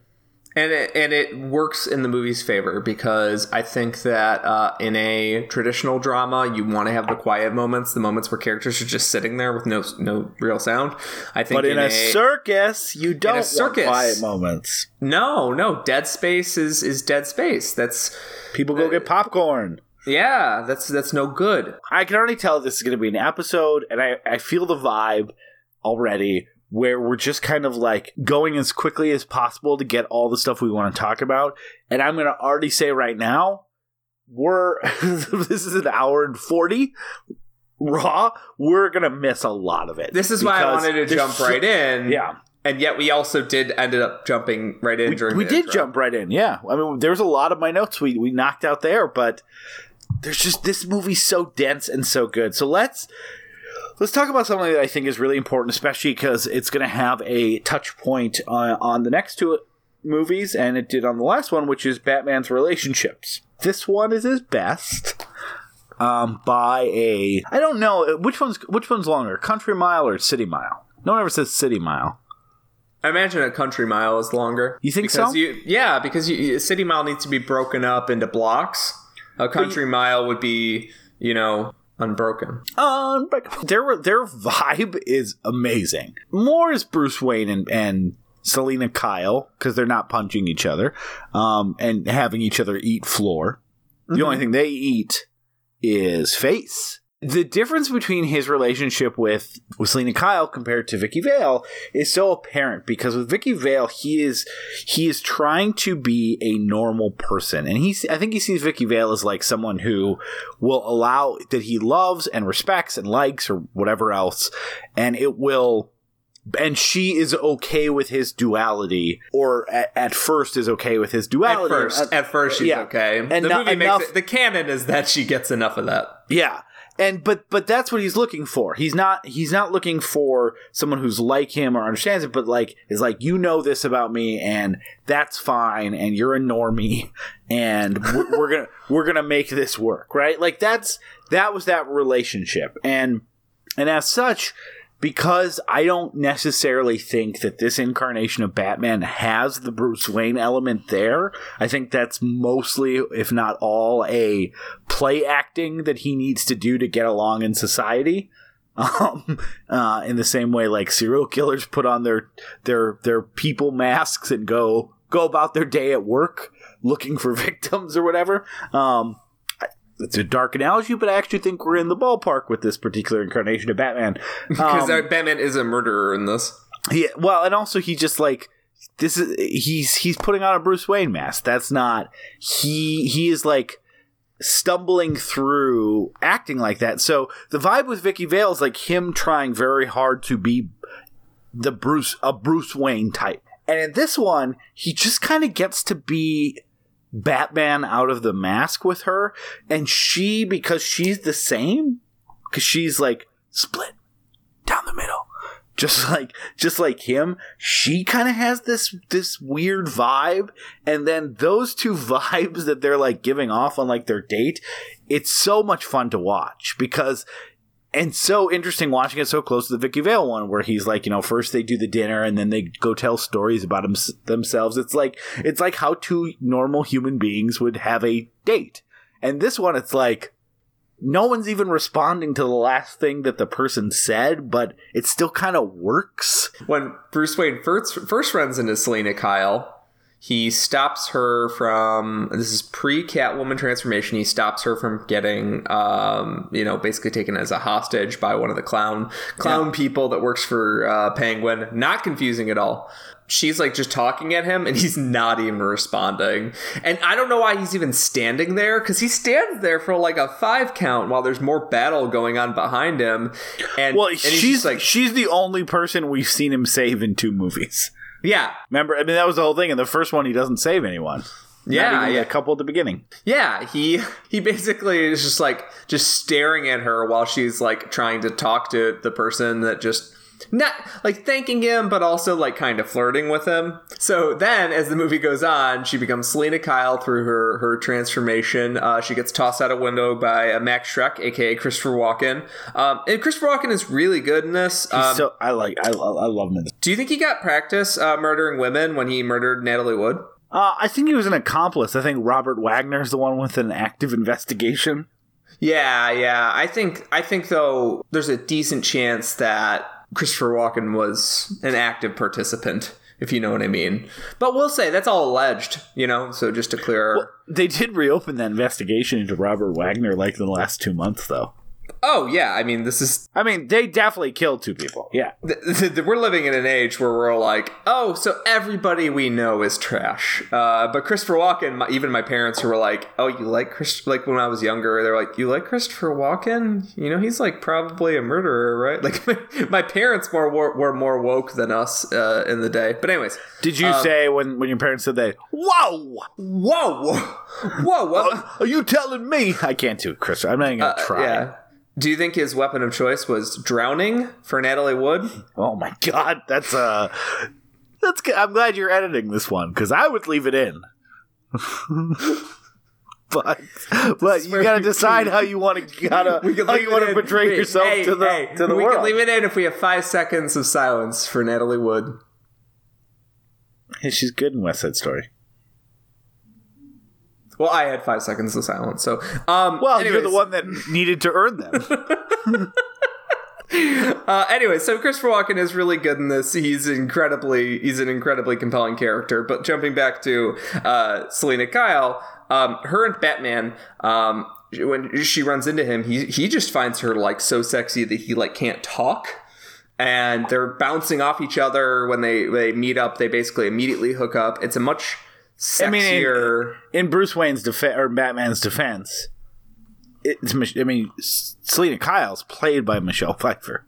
Yes, yes, and Michelle Pfeiffer is at the peak of her powers. Um, and she's she, this is mid '90s Michelle Pfeiffer. She's a powerhouse. She's she can pull off any line reading.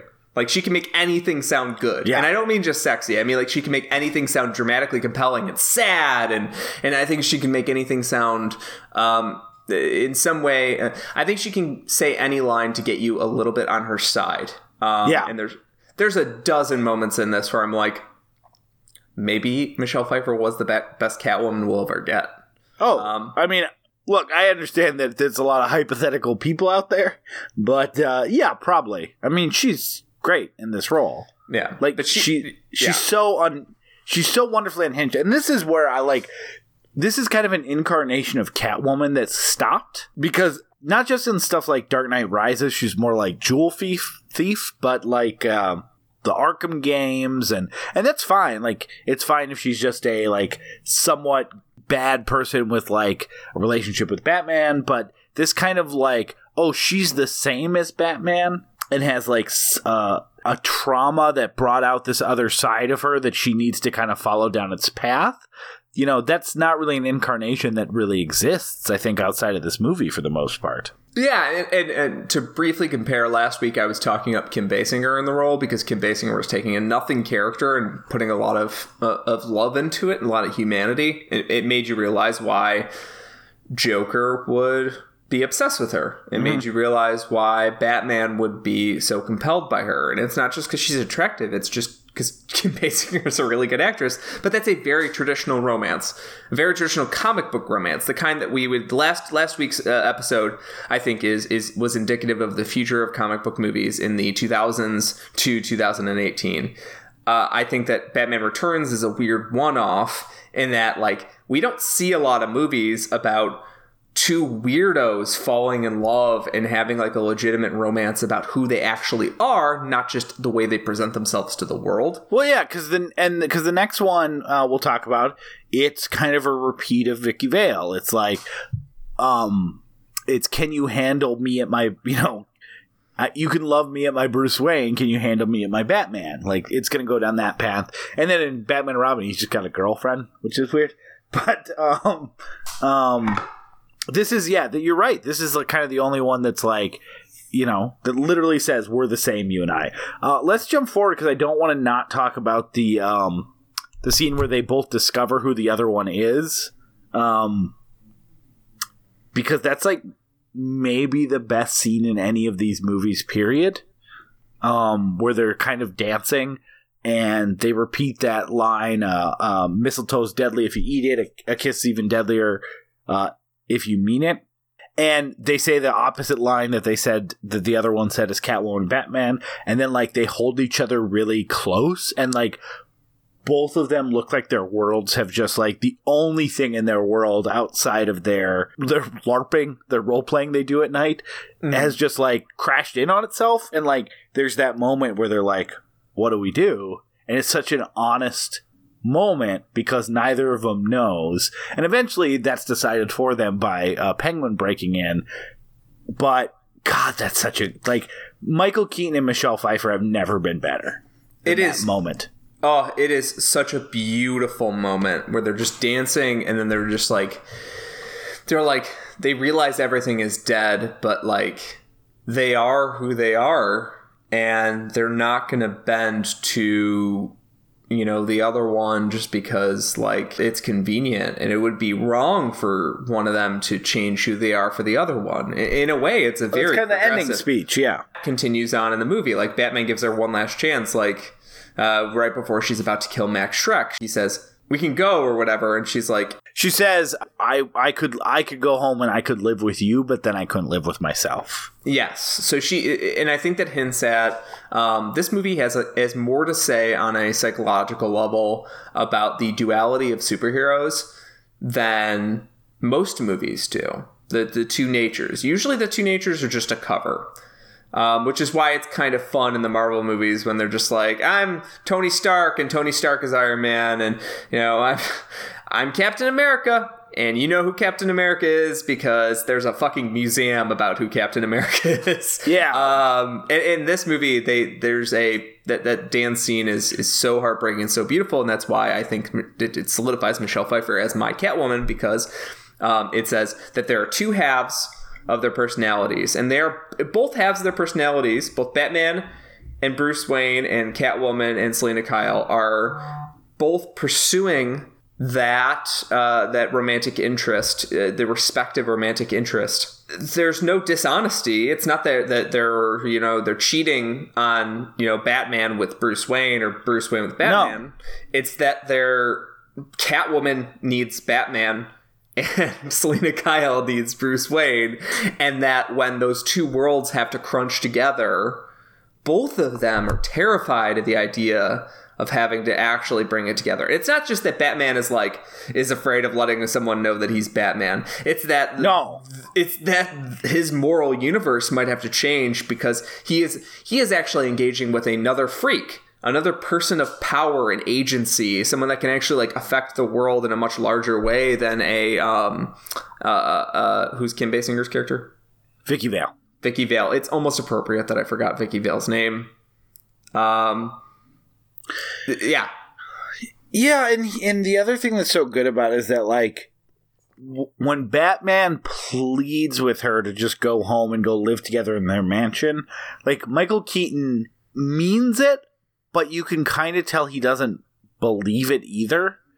And he doesn't have any resentment. Like he understands. That is a man who when she says no, he's not like angry, he's not upset. He like he knew that was what the answer needed to be but like Yeah. he had to a- but he had to ask anyway because you know you could say that this kind of ends this kind of michael keaton character and his, not just the actor changes but the characterization of him and who he is as batman like in the next one we're going to be talking a lot about how affected he is by his parents death which he never really was in these first two movies you do see batman in the burton movies as someone who keeps thinking that he should be normal, right?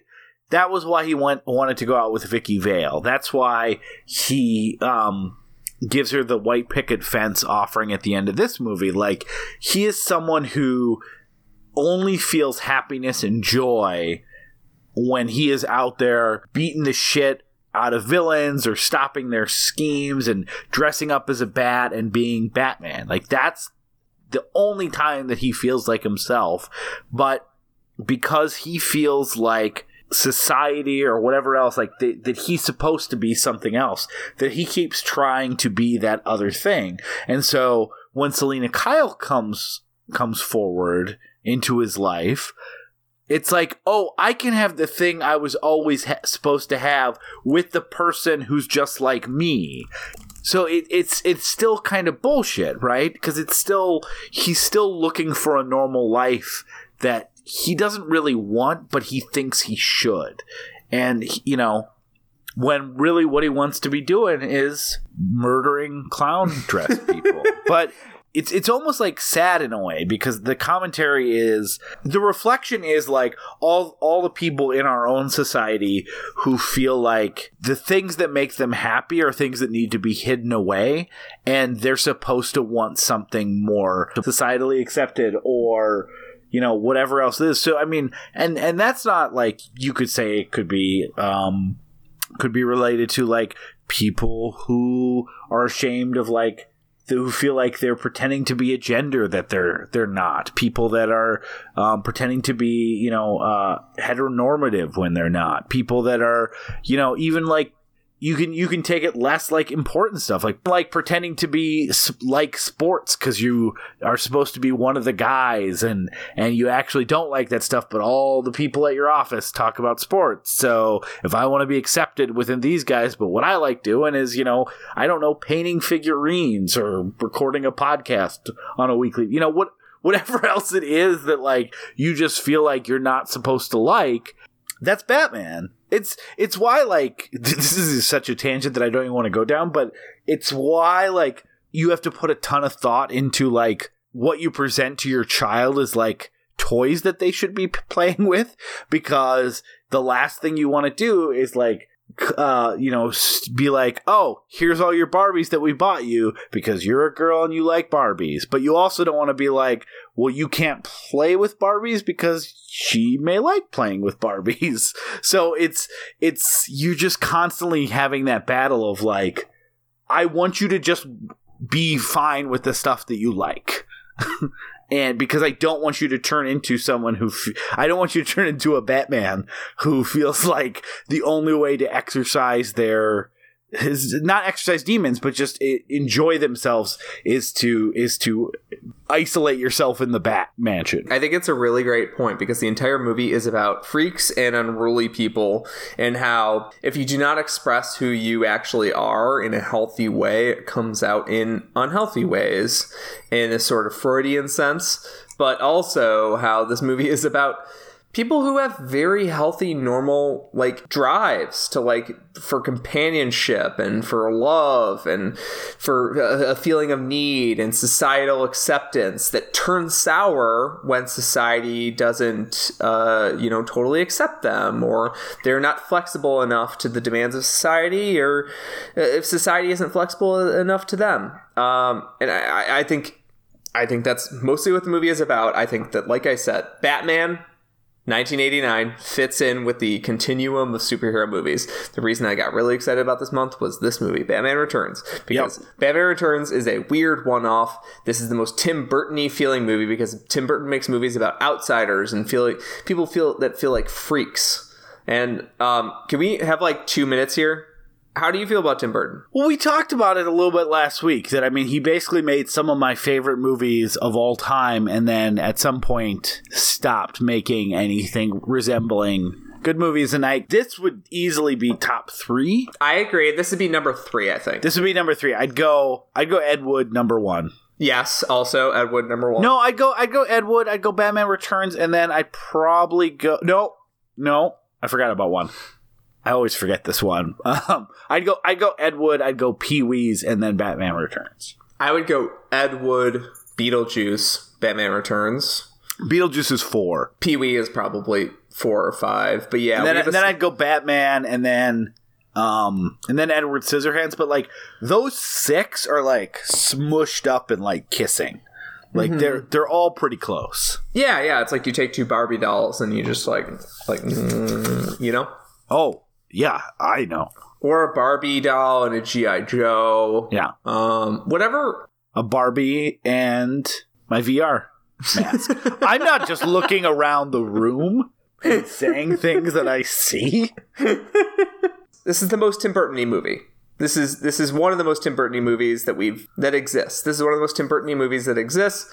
Uh, it's extremely Tim Burton-y. What's what's the only what's the thing that's more Tim Burton-y? I think the only one that's more Tim Burton-y than this is Nightmare uh, Before Christmas, which is not a Tim Burton movie. When I just think of Tim Burton, this is like this is everything that's going on because he had freedom, he had money. Yes. Like this is this is the Tim Burton-iest movie of all. You know it's the most Tim Burton-y shot in this movie? There's so many, like all of them. All of them are very Tim Burton-y in that he directed the movie. I feel like it has to be something in the last half hour.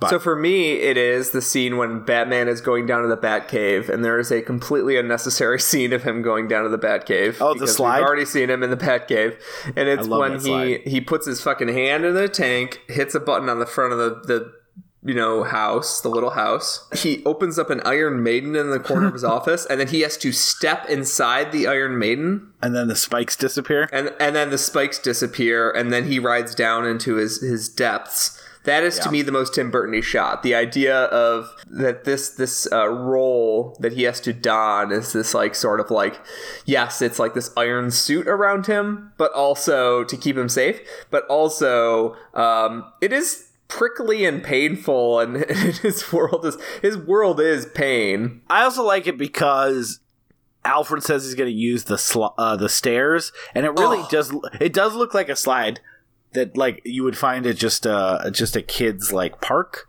Yeah, Like it's just a tunnel slide. Like he just, I imagine him saying "we" each time because that's when he's happy. Alfred said, I'm going to take the stairs. And you're like, wait, they can both take the stairs. If they're just stairs, well, why are exactly. they not taking the stairs? Exactly. Again, that tells you, um, that tells you so much about Keaton's character. Actually, I think, I think the line in this movie sums up the Batman in this in this incarnation better than anything, which is, oh, the I mistook me for somebody else.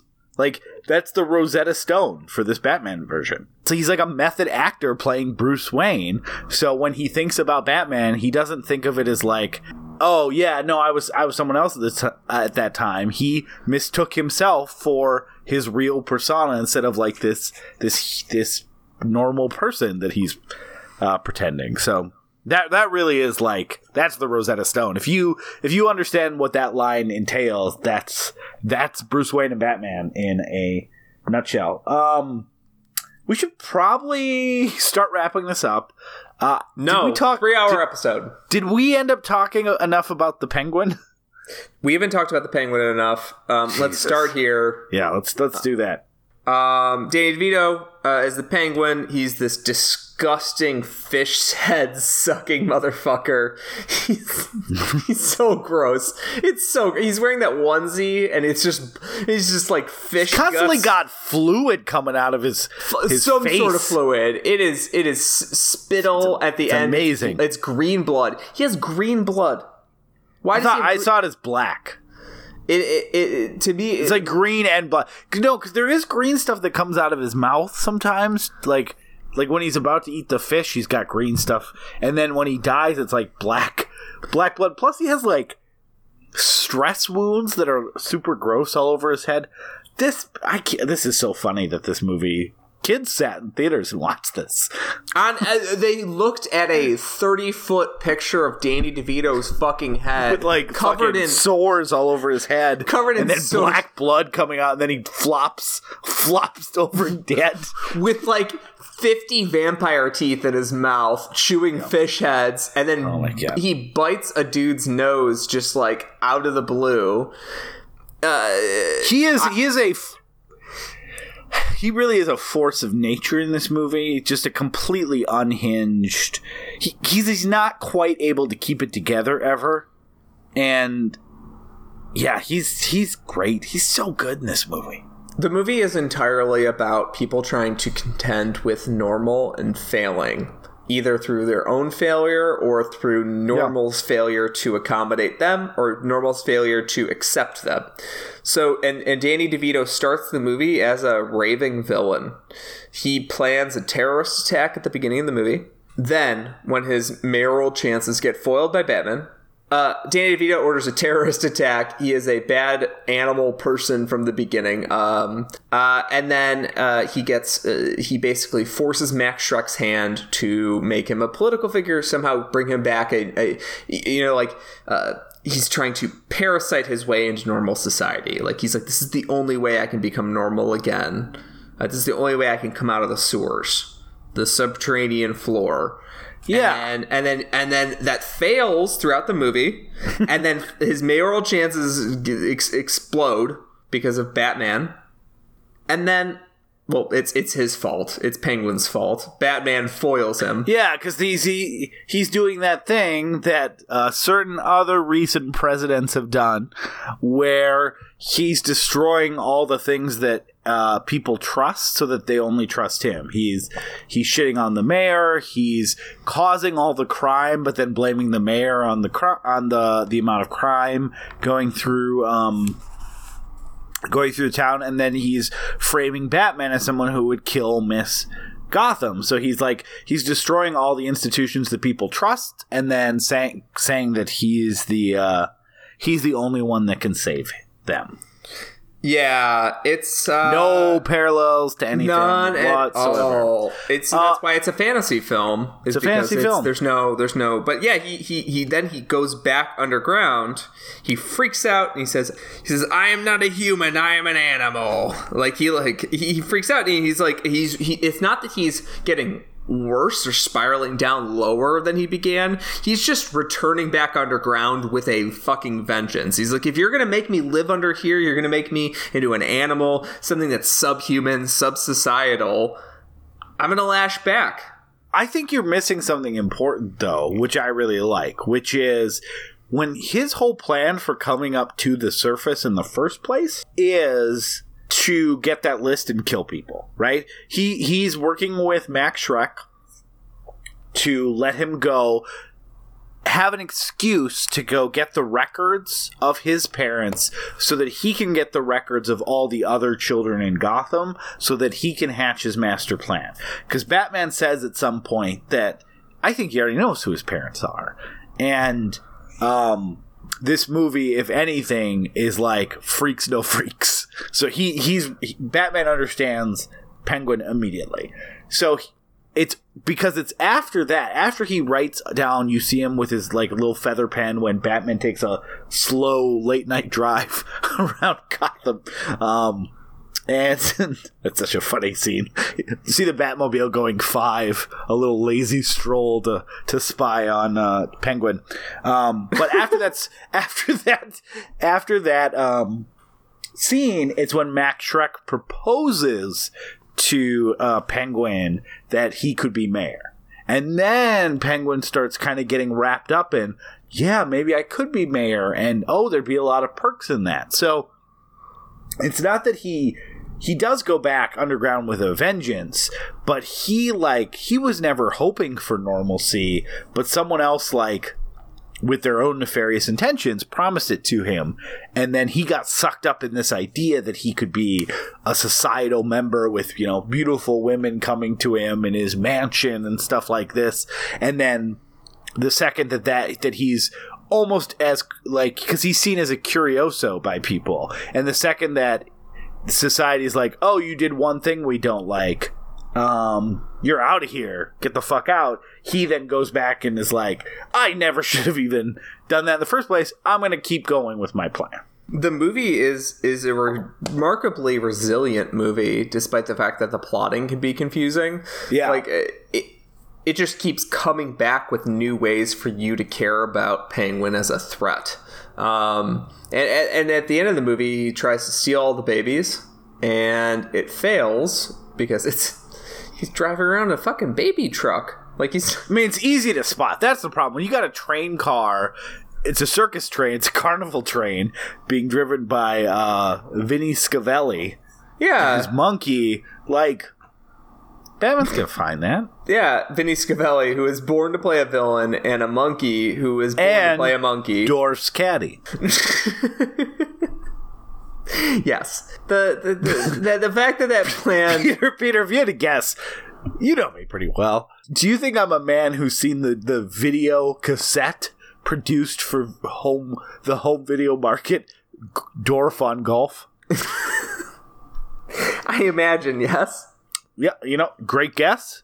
I have because you Vin- referenced it. a couple times now. Vin- Vinny Schiavelli uh, plays Dorf's um, partner, and it's funny because Vinny Schiavelli is a big guy, and Dorf, as played by Tim Conway, uh, is not a big guy. I don't know how tall Tim Conway is, but what they do in those movies, Peter, is Dorf sits on his knees, and they put little fake shoes on his knees, and that's uh, apparently pretty funny. How, how, do, how does it feel to uh, be aware of Tim Conway as Dwarf as a human? Well, I blame my parents. It's funny that they let me see Dwarf on golf, but not Batman Returns. even though, even though both star Vinny Schiavelli. Yeah, because this movie is uh, is entirely about the tragedy of uh, uh, of, of people that feel different not being able to fit in society, uh, and the dwarf movies are about laughing at a uh, a fake dwarf. So to be, his name is Dorf. Yeah, dwarf, and I said fake dwarf. See, that's the first time that's ever like came together in my brain that that might be what they're referencing. Um, not great, Tim Conway. Not tops. Uh, I, So I prefer I- I- Conway Twitty. This is the second Batman episode where you've referenced Conway Twitty. I don't know if either are making the edits, but it's weird.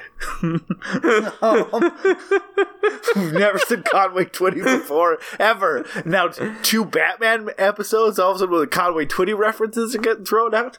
Um, so I think we should do scenes because, man, we're just never going to get to all of it. Um, so uh, I want to talk about a scene with uh, Tim Burton has an audience surrogate who's my favorite character in the movie, who steps up for one line, and it's my favorite moment in the movie, and he's my favorite character, where uh, Penguin goes back down after being rejected by society and starts yelling about what his plan is.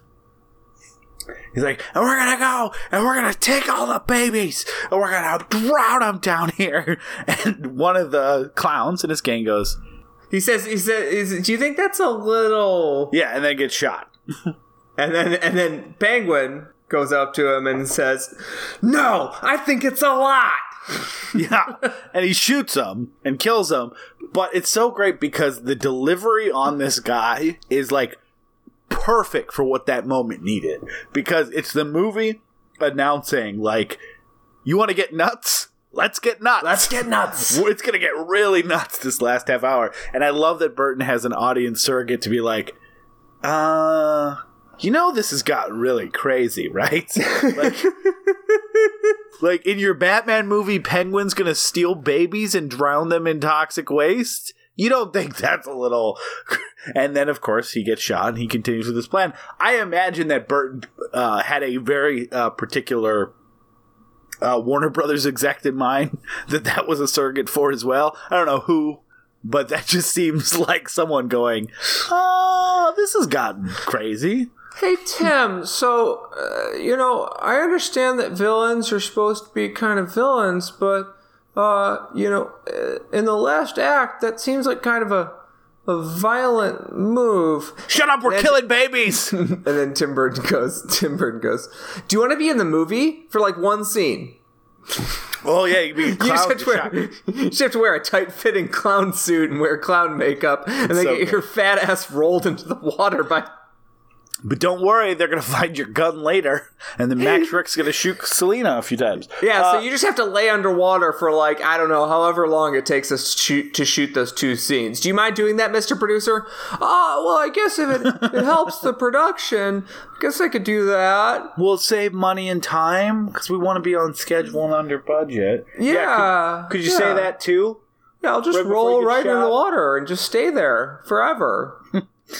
And there's there's so many good lines in this movie and funny lines but so i'll just call out one that i really like because it's his last line in the movie which is when penguin rises up from the depths dripping black stuff out of his mouth after this like max batman selina confrontation. And you're like oh shit here he is. And he grabs an umbrella and to shoot batman and it's uh one of the ones that's just a mobile umbrella Yes. like a kid's mobile and he goes ah I grabbed one of the cute ones and then falls over dead. Because that's a moment that they basically could have decided, like, oh, this could have been a beautiful moment of him being like, I need to see something cute and innocent before I die because I was just trying to kill a bunch of babies. I regret what I was doing. And instead, they're like, oh no, Penguin wanted to murder Batman. He just picked the wrong fucking cane up because he was bleeding out through the neck with his green blood. It also speaks to the logistics. Like you put a bunch of different umbrellas in one umbrella holder. It's probably hard to know what does what. They Yeah. all have different tricks. Only Rihanna and Penguin can understand this problem. Yeah, because they're under their umbrella. Ella. Ella. Hey. What do you got for scenes? My favorite scene is uh, so everybody is turning on the Penguin's side as soon as he runs for mayor, and it's it is the one thing that it deviates from Trumpism, I think, because it's sort of a pity vote because they're sort of like. You know, this weird looking guy seems like a decent dude. Like, you know, this this uh this freakish man, you know, maybe he he- he's a more decent person than the rest of us. Uh it, it's sort of this like condescending like white people bullshit. And one white person says, "He's like the frog that became the prince," and then another white person goes, "He's more like a penguin." Just like, that, like made me cry laughing for some reason because the idea of somebody writing that down, just being like, ah, "Fuck this fucking movie." I guess this line is in it. um, and then my the the last scene that I really need to talk about is also penguin related, and it's about when Penguin decides to give a Patton speech to a bunch of penguins, like 500 penguins probably. Yeah, I'm assuming that when they showed this in theaters, the exit doors opened after the first week of showtimes because they're like, this is where the people leave. Yeah. Let's just turn on the house lights now because uh, we can start the cleanup for the next show. it's such a good. It's scene. amazing. He's giving this Patton speech to, to these penguins, and they're like, they're all just like waddling around with rockets on their back, and like they have to be evil, evil penguins, right? Like, there's no one at, at Central Command firing off these rockets. I have to, I need to ask logistical questions. So we know what happens though. He had that button. he has a button, but like he's not watching 500 screens, right? No, they don't have individual ones. That's why they were all um they were all going to the same building where he was going to kill everyone. And then Like the Batman hacks it to, ch- to turn it, them around. He gets his own button. So when the button gets pressed though in the zoo, all the rockets go off. Yes. So that's that's uh that's that's the the movie gets pretty nuts, and the idea of him giving me- this let like me- this. I mean, all I'm saying is the idea of him giving this like charged up speech to penguins that largely do not have a choice in the matter. Well, is, he uh, was raised by them. Those are his brothers and his sisters and It's it's definitely for him. He they're the these penguins in the Arctic exhibit are also freaks. Yeah, because they are in the polar bear. Exactly. Yes. Um. No, it's this. The last half hour of this movie is amazing, and it it, it throws. If you're like, that's not realistic, or why is he doing that? You're missing the entire point of the movie. That that because you're right. Yeah. Why do you need all these penguins to go to this building? Just I don't know, throw a bomb there or something. If you're just going to kill people now, have your circus gang go do it. But nope. He needs the penguins, and he needs to give them a motivational speech before they do it, letting them know some of the penguins are not going to make it back alive. I can't imagine many will, to be honest, because Close to zero. I think they have a zero percent uh, survival chance on this mission. Um, and you're like, well, Most that's actually, I, I feel like 200 will be MIA because they just fired off their rocket and then they were like, "How do I get home?" But that's but yeah, hopefully his homing beacon. But that's the best part of this movie because you go okay, or that's the movie in a nutshell because you go okay. Well, it's fucking crazy that the penguin. His plan is to strap rockets to penguins, have them, uh, even though they're all starting at the same place. Keep in mind, have them go and approach this building from north, south, east, west. So some of those penguins had to take a really roundabout way to to get on the right side of the building. Strap rockets to them. They're gonna blow up this building where rich people live. Batman jams the signal, stops it from happening. You're like, okay, that's the end of the penguin rockets. Nope, because Batman didn't just stop the signal, he hacked it to command all the penguins to go back with him to the zoo to use against the penguin. So you have a scene in this Batman movie released to theaters with a big budget With Batman, with Batman in it. Batman's in this movie. And the penguin is ready to fight Batman. And he's like, gives a look over like, who's going to stop me? You and what army? And it's it's Penguin's Penguin Army.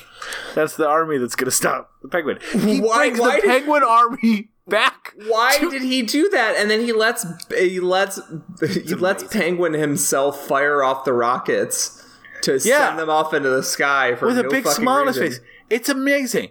It's, it's amazing that they had the Penguin Army and then just kept like, okay, what if when Batman goes back, now he has the Penguin Army? Wha- great. wh- What is great. he doing? Well, it worked. So don't argue with his methods. Yeah, I'll argue with his logic, but I'll never argue with his methods.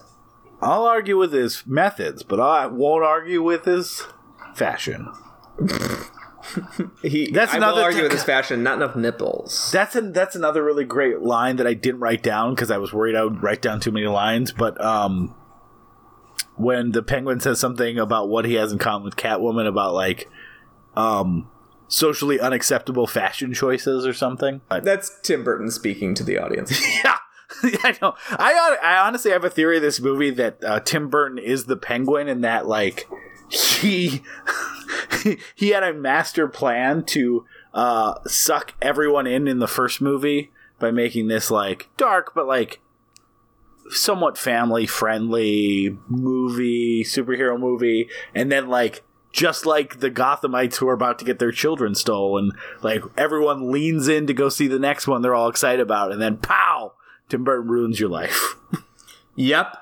I, I think we should move to final thoughts on that point because I Yeah. think that that's exactly where I want to go. I think that the, the this movie is Tim Burton saying I got away with the first one, all the weird stuff that I kind of buried in there, and it was a shallow burial, right? Like it was a shallow Yeah. grave. Um, this is Tim Burton saying, "Okay, let's make all the let's make all the um, light subtext uh, actual text. Let's have characters talking about sex. Let's have characters talking about you know Batman's freakhood as a as an actual thing. Let's make the movie like make fun of of Batman a little bit, but also let's give dignity to the freaks and the villains. Like let's let's not do what we we did last time. Let's do something even weirder, even more out of place with what other Hollywood movies are and what heroism is in normal Hollywood movies. And that's why I love it. It's a it's a story by freaks for freaks about freaks. Yeah, and I feel pretty confident saying we're literally never going to get another movie like this again. Like, Definitely. we're definitely never going to get another Batman movie like this again. But I mean, you there's not that many visionary directors that have an aesthetic all their own. Tim Burton was one. I guess still is one, but his aesthetic is not good anymore.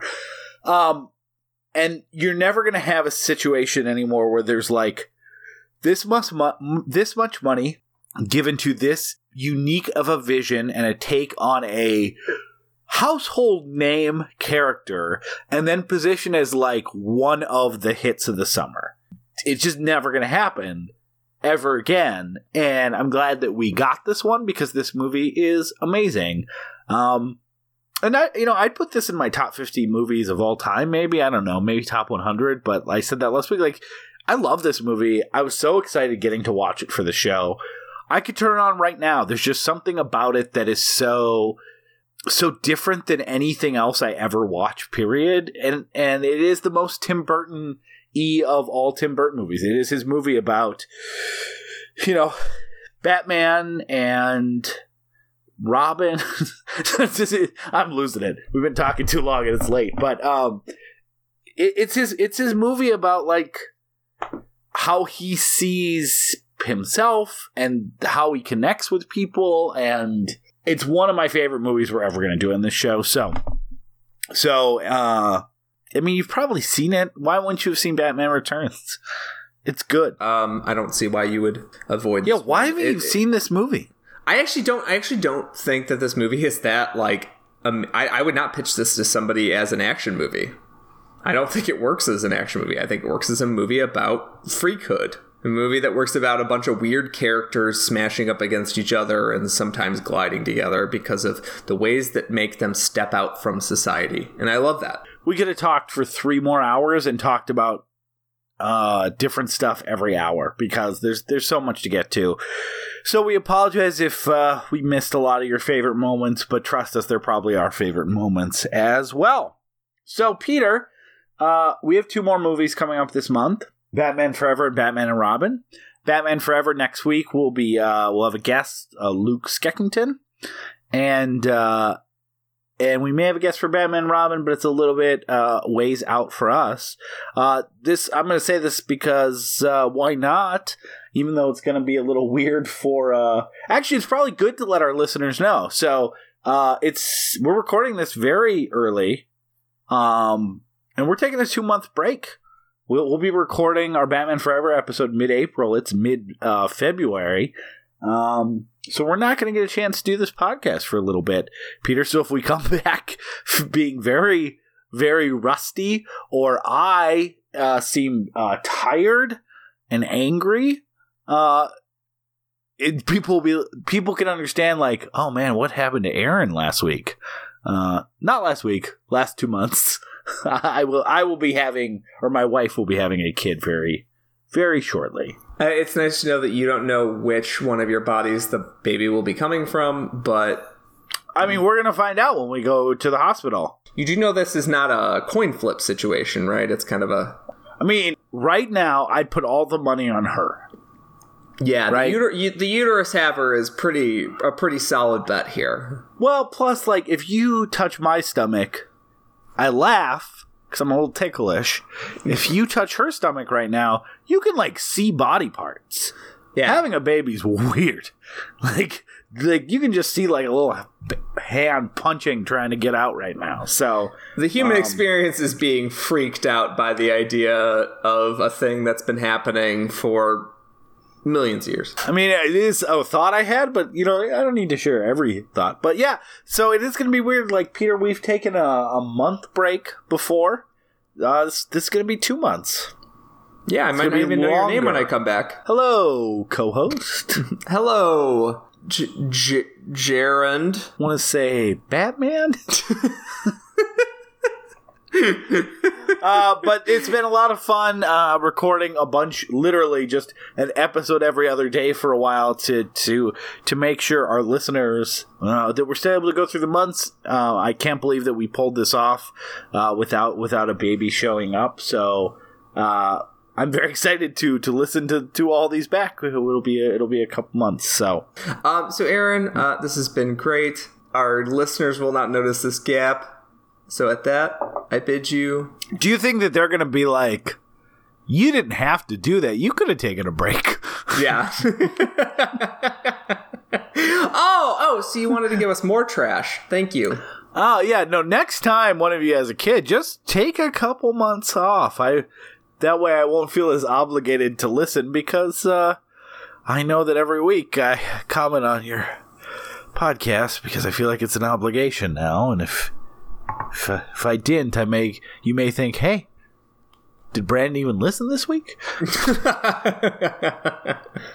So yeah, let us know in the comments. Should we take more vacations? Yes. Uh, good night. Good night. He needs some petting and loving on high. Hey, kitty, won't you come inside? Kitty, I'm a foot and I want to touch it. Kitty, I'm a foot and I want to touch it. Kitty, I'm a foot and I want to touch it. Kitty, I'm a foot and I want to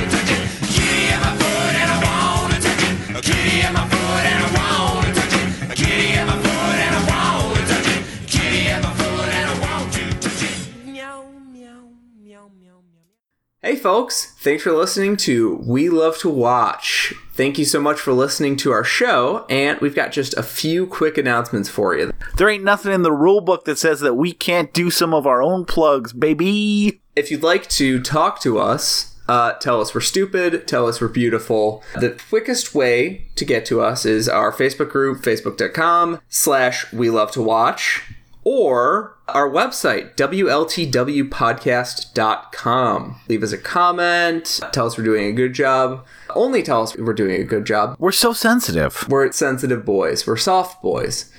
And uh, if you'd like to help other people, if you enjoy our show and want other people to be able to listen to this fine, fine program that we produce at no cost, we don't get any money for this. You guys have yet to pay us anything. We live and we breathe off of good reviews from iTunes. So if you would please go to iTunes, review our show, give us a positive rating. We would love to get more and more people involved in this show and this community. I know you hear it all the time, but it really does help. And we're also available if you don't use iTunes. We're also available on Google Music, Stitcher, TuneIn. We're currently on SoundCloud. We'll take that out if SoundCloud goes away. That's it. Thanks for listening. Stay tuned, guys, on our Facebook page, especially. We're going to have a lot more polls, a lot more prizes, and a lot more uh, interaction with you guys. So keep it tuned in. Uh, let us know what you guys are thinking. And again, above all else, thanks for listening to We Love to Watch.